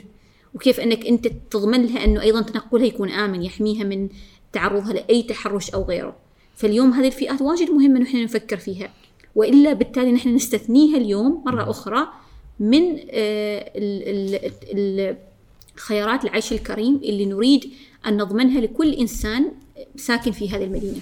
أنا أعتقد يعني من وجهة نظري فكرة اللي هي الباصات سواء باصات مواصلات أو غيرها أو أي باص حتى في مسقط ما هدفها إنها تسهل عملية نقل كثر ما انها هي هدفها تقلل الزحمة. امم كيف؟ لأن نفس ما قلت انه تقريبا 1.6 مليون أيوه. عدد السكان في مسقط. فأنت ما تقدر تخلق طرق جديدة في مسقط. مسقط أنت أيوة. انت ما دبي بتسوي لي. إن أنت لازم تعطي ال- النقل العام ادفانتج أو أفضلية على استخدام المركبات. عندك مثلا في اليوم اللي يستخدم يستخدموا باصات مواصلات. اللي يستخدموا باصات مواصلات راح يعني باص مواصلات يعلق في الزحمة مثله مثل أي مركبة أخرى. فأنت ما عملت توفير لوقت الشخص اللي يستخدم باص مواصلات بالإضافة إلى أنه طيب نحن فكرنا في أنه ال ال ال ال الشوارع الأساسية والشوارع الفرعية في توقف فيها الباصات. طيب من الشوارع الفرعية إلى الأحياء السكنية اللي يمشي مدة عشر أو ربع ساعة لح- لحد ما يوصل بيته. هذا كيف يوصل؟ يضطر إنه يا يركب تاكسي. تاكسي أيوه, أيوة. يا أنه يروح يم- يمشي مشي على الأقدام في- هذا بالضبط. أيوه. النقطة الثانية هنا مرة ثانية تدخل السياسات، يعني هنا بعض بعض المدن عشان يعطي الأفضلية للنقل العام يروحوا يعني مثلا إنه في ساعات معينة من لنقل ستة لستة يكون حارات مخصصة للنقل العام. وهي هذه تضمن إنه اللي راح يستخدم النقل العام راح يوصل بشكل أسرع من صاحب المركبة الخاصة وفي مناطق معينة اللي في عليها واجد ازدحام مروري وم- ومركز يفضلوا حتى يفرضوا حتى ضرائب على دخول المركبات الخاصة داخلها وي- ويعفوا مركبات النقل العام. فهنا يعطوا يعطوا مرة ثانية أفضل أفضلية لمستخدمي النقل العام. لكن في عمان تحديدا ما بإمكاننا نفكر بهذا الشيء إلا إذا حرصنا على أنه النقل العام يكون بنفس الجودة أو على الأقل بجودة قريبة من جودة التنقل عن طريق المركبات الخاصة. فهنا مرة ثانية دور آه، السياسات في أنها تنظم عملية تنقل الناس بشكل مستدام. تحس إن هذا الجانب نوعا ما بعد يحتاج إلى تطوير أكثر. طبعا هو نحن الآن يعني لا نستطيع أن نقدم العصا إذا ما قدمنا الجزرة. جزرة أنه نحن نطور منظومة تنقل من الباب للباب داخل مسقط وتكون بطريقة تحفظ للإنسان كرامته وت- وتعطيه آه، جودة الحياة في على مستوى الوقت وعلى مستوى القيمة. وبعدها أنت بإمكانك تفرض ضرائب على السيارات. عندك مثلا في أوروبا السيارات مثلا باهظة الثمن تكون عليها حتى ضرائب سنوية على مثلا بناء على انبعاثاتها الكربونية وغيرها. فمثلا أنت لما تقرر بكرة أنا أريد أشتري رينج ولا أشتري مرسيدس وكذا هي مش فقط قيمة السيارة ولكن الضرائب السنوية اللي أنت تدفعها على استخدامك لتلك السيارة. فهنا أنت تتكلم عن أنك أنت الضرائب يعني تقلل يعني إنه آه، اختيار الناس إنهم ما يستخدموا مركبات آه، يعني مركباتهم الخاصه أو تخلي الناس يستخدموا مركبة واحدة للأسرة مثلا وت- وتشجعهم أكثر انهم يستخدموا النقل النقل العام. فكلها هي هذه السياسات والأنظمة. متى تبنى؟ تبنى لما تكون أنت اشتغلت على تخطيط نظام نقل مستدام يكفل آه، يعني نفس مستوى جودة التنقل لكل فئات وشرائح المجتمع. آخر سؤال في هذا المحور اللي هو أين ذهبت كل الحمير والجمال؟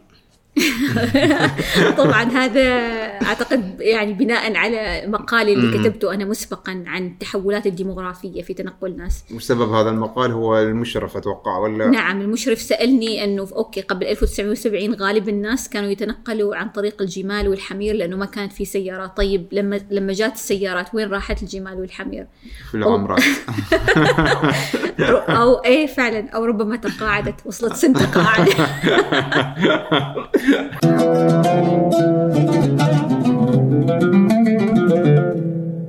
آه ونرجع بعد فاصل قصير؟ آه أتوقع أن تقريبا إحنا كملنا تقريبا ساعتين.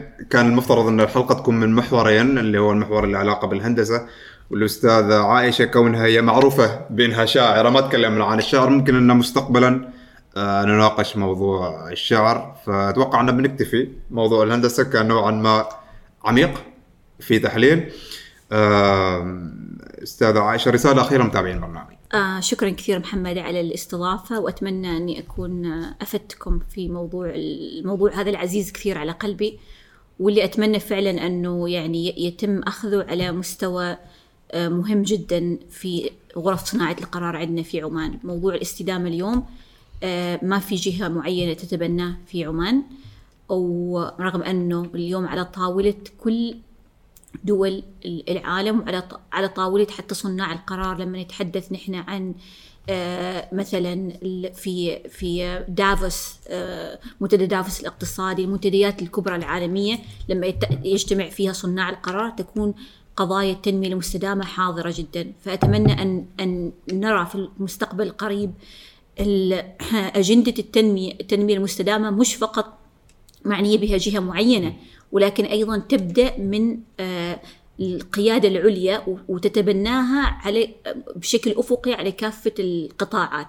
وت- وتدرس فيها مرة ثانية الجوانب المختلفة المتعلقة بدور ال- المرأة الرجل الطفل آه، التنمية المستدامة حتى في التعليم. نحن اليوم عندنا مثلا موضوع ال ال الأهداف التنمية المستدامة السبعة عشر.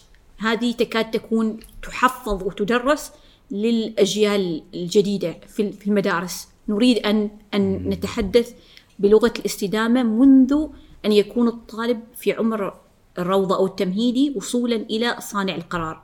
فأتمنى أن تكون مثل هذه الملفات مهمة وحاضرة جدا في آه، مشهد صناعة القرار اليوم. آه، نحن اليوم نرى مثلا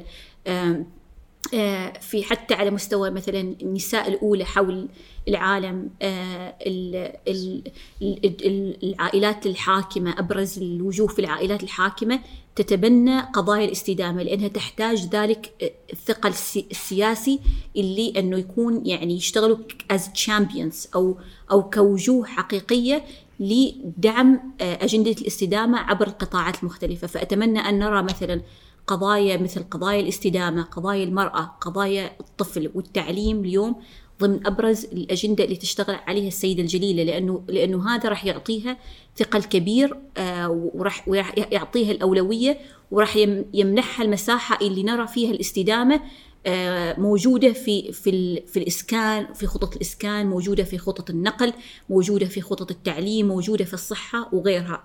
فهذه الرؤية الشمولية لموضوع الاستدامة أتمنى أن نراها اليوم لكي نحفظ وجه عمان ولكي تستدام الموارد ال- ال- الطبيعية والبشرية في في في في عمان آه، حاضرا ومستقبلا. إن شاء الله إن شاء الله شكرا أستاذة شرفتينا ونورتينا في جلسة كرك ونشكر دلة كافية على القهوة العربية وعلى الكرك دام انه عجب الأستاذة فأكيد الكرك اموره طيبة.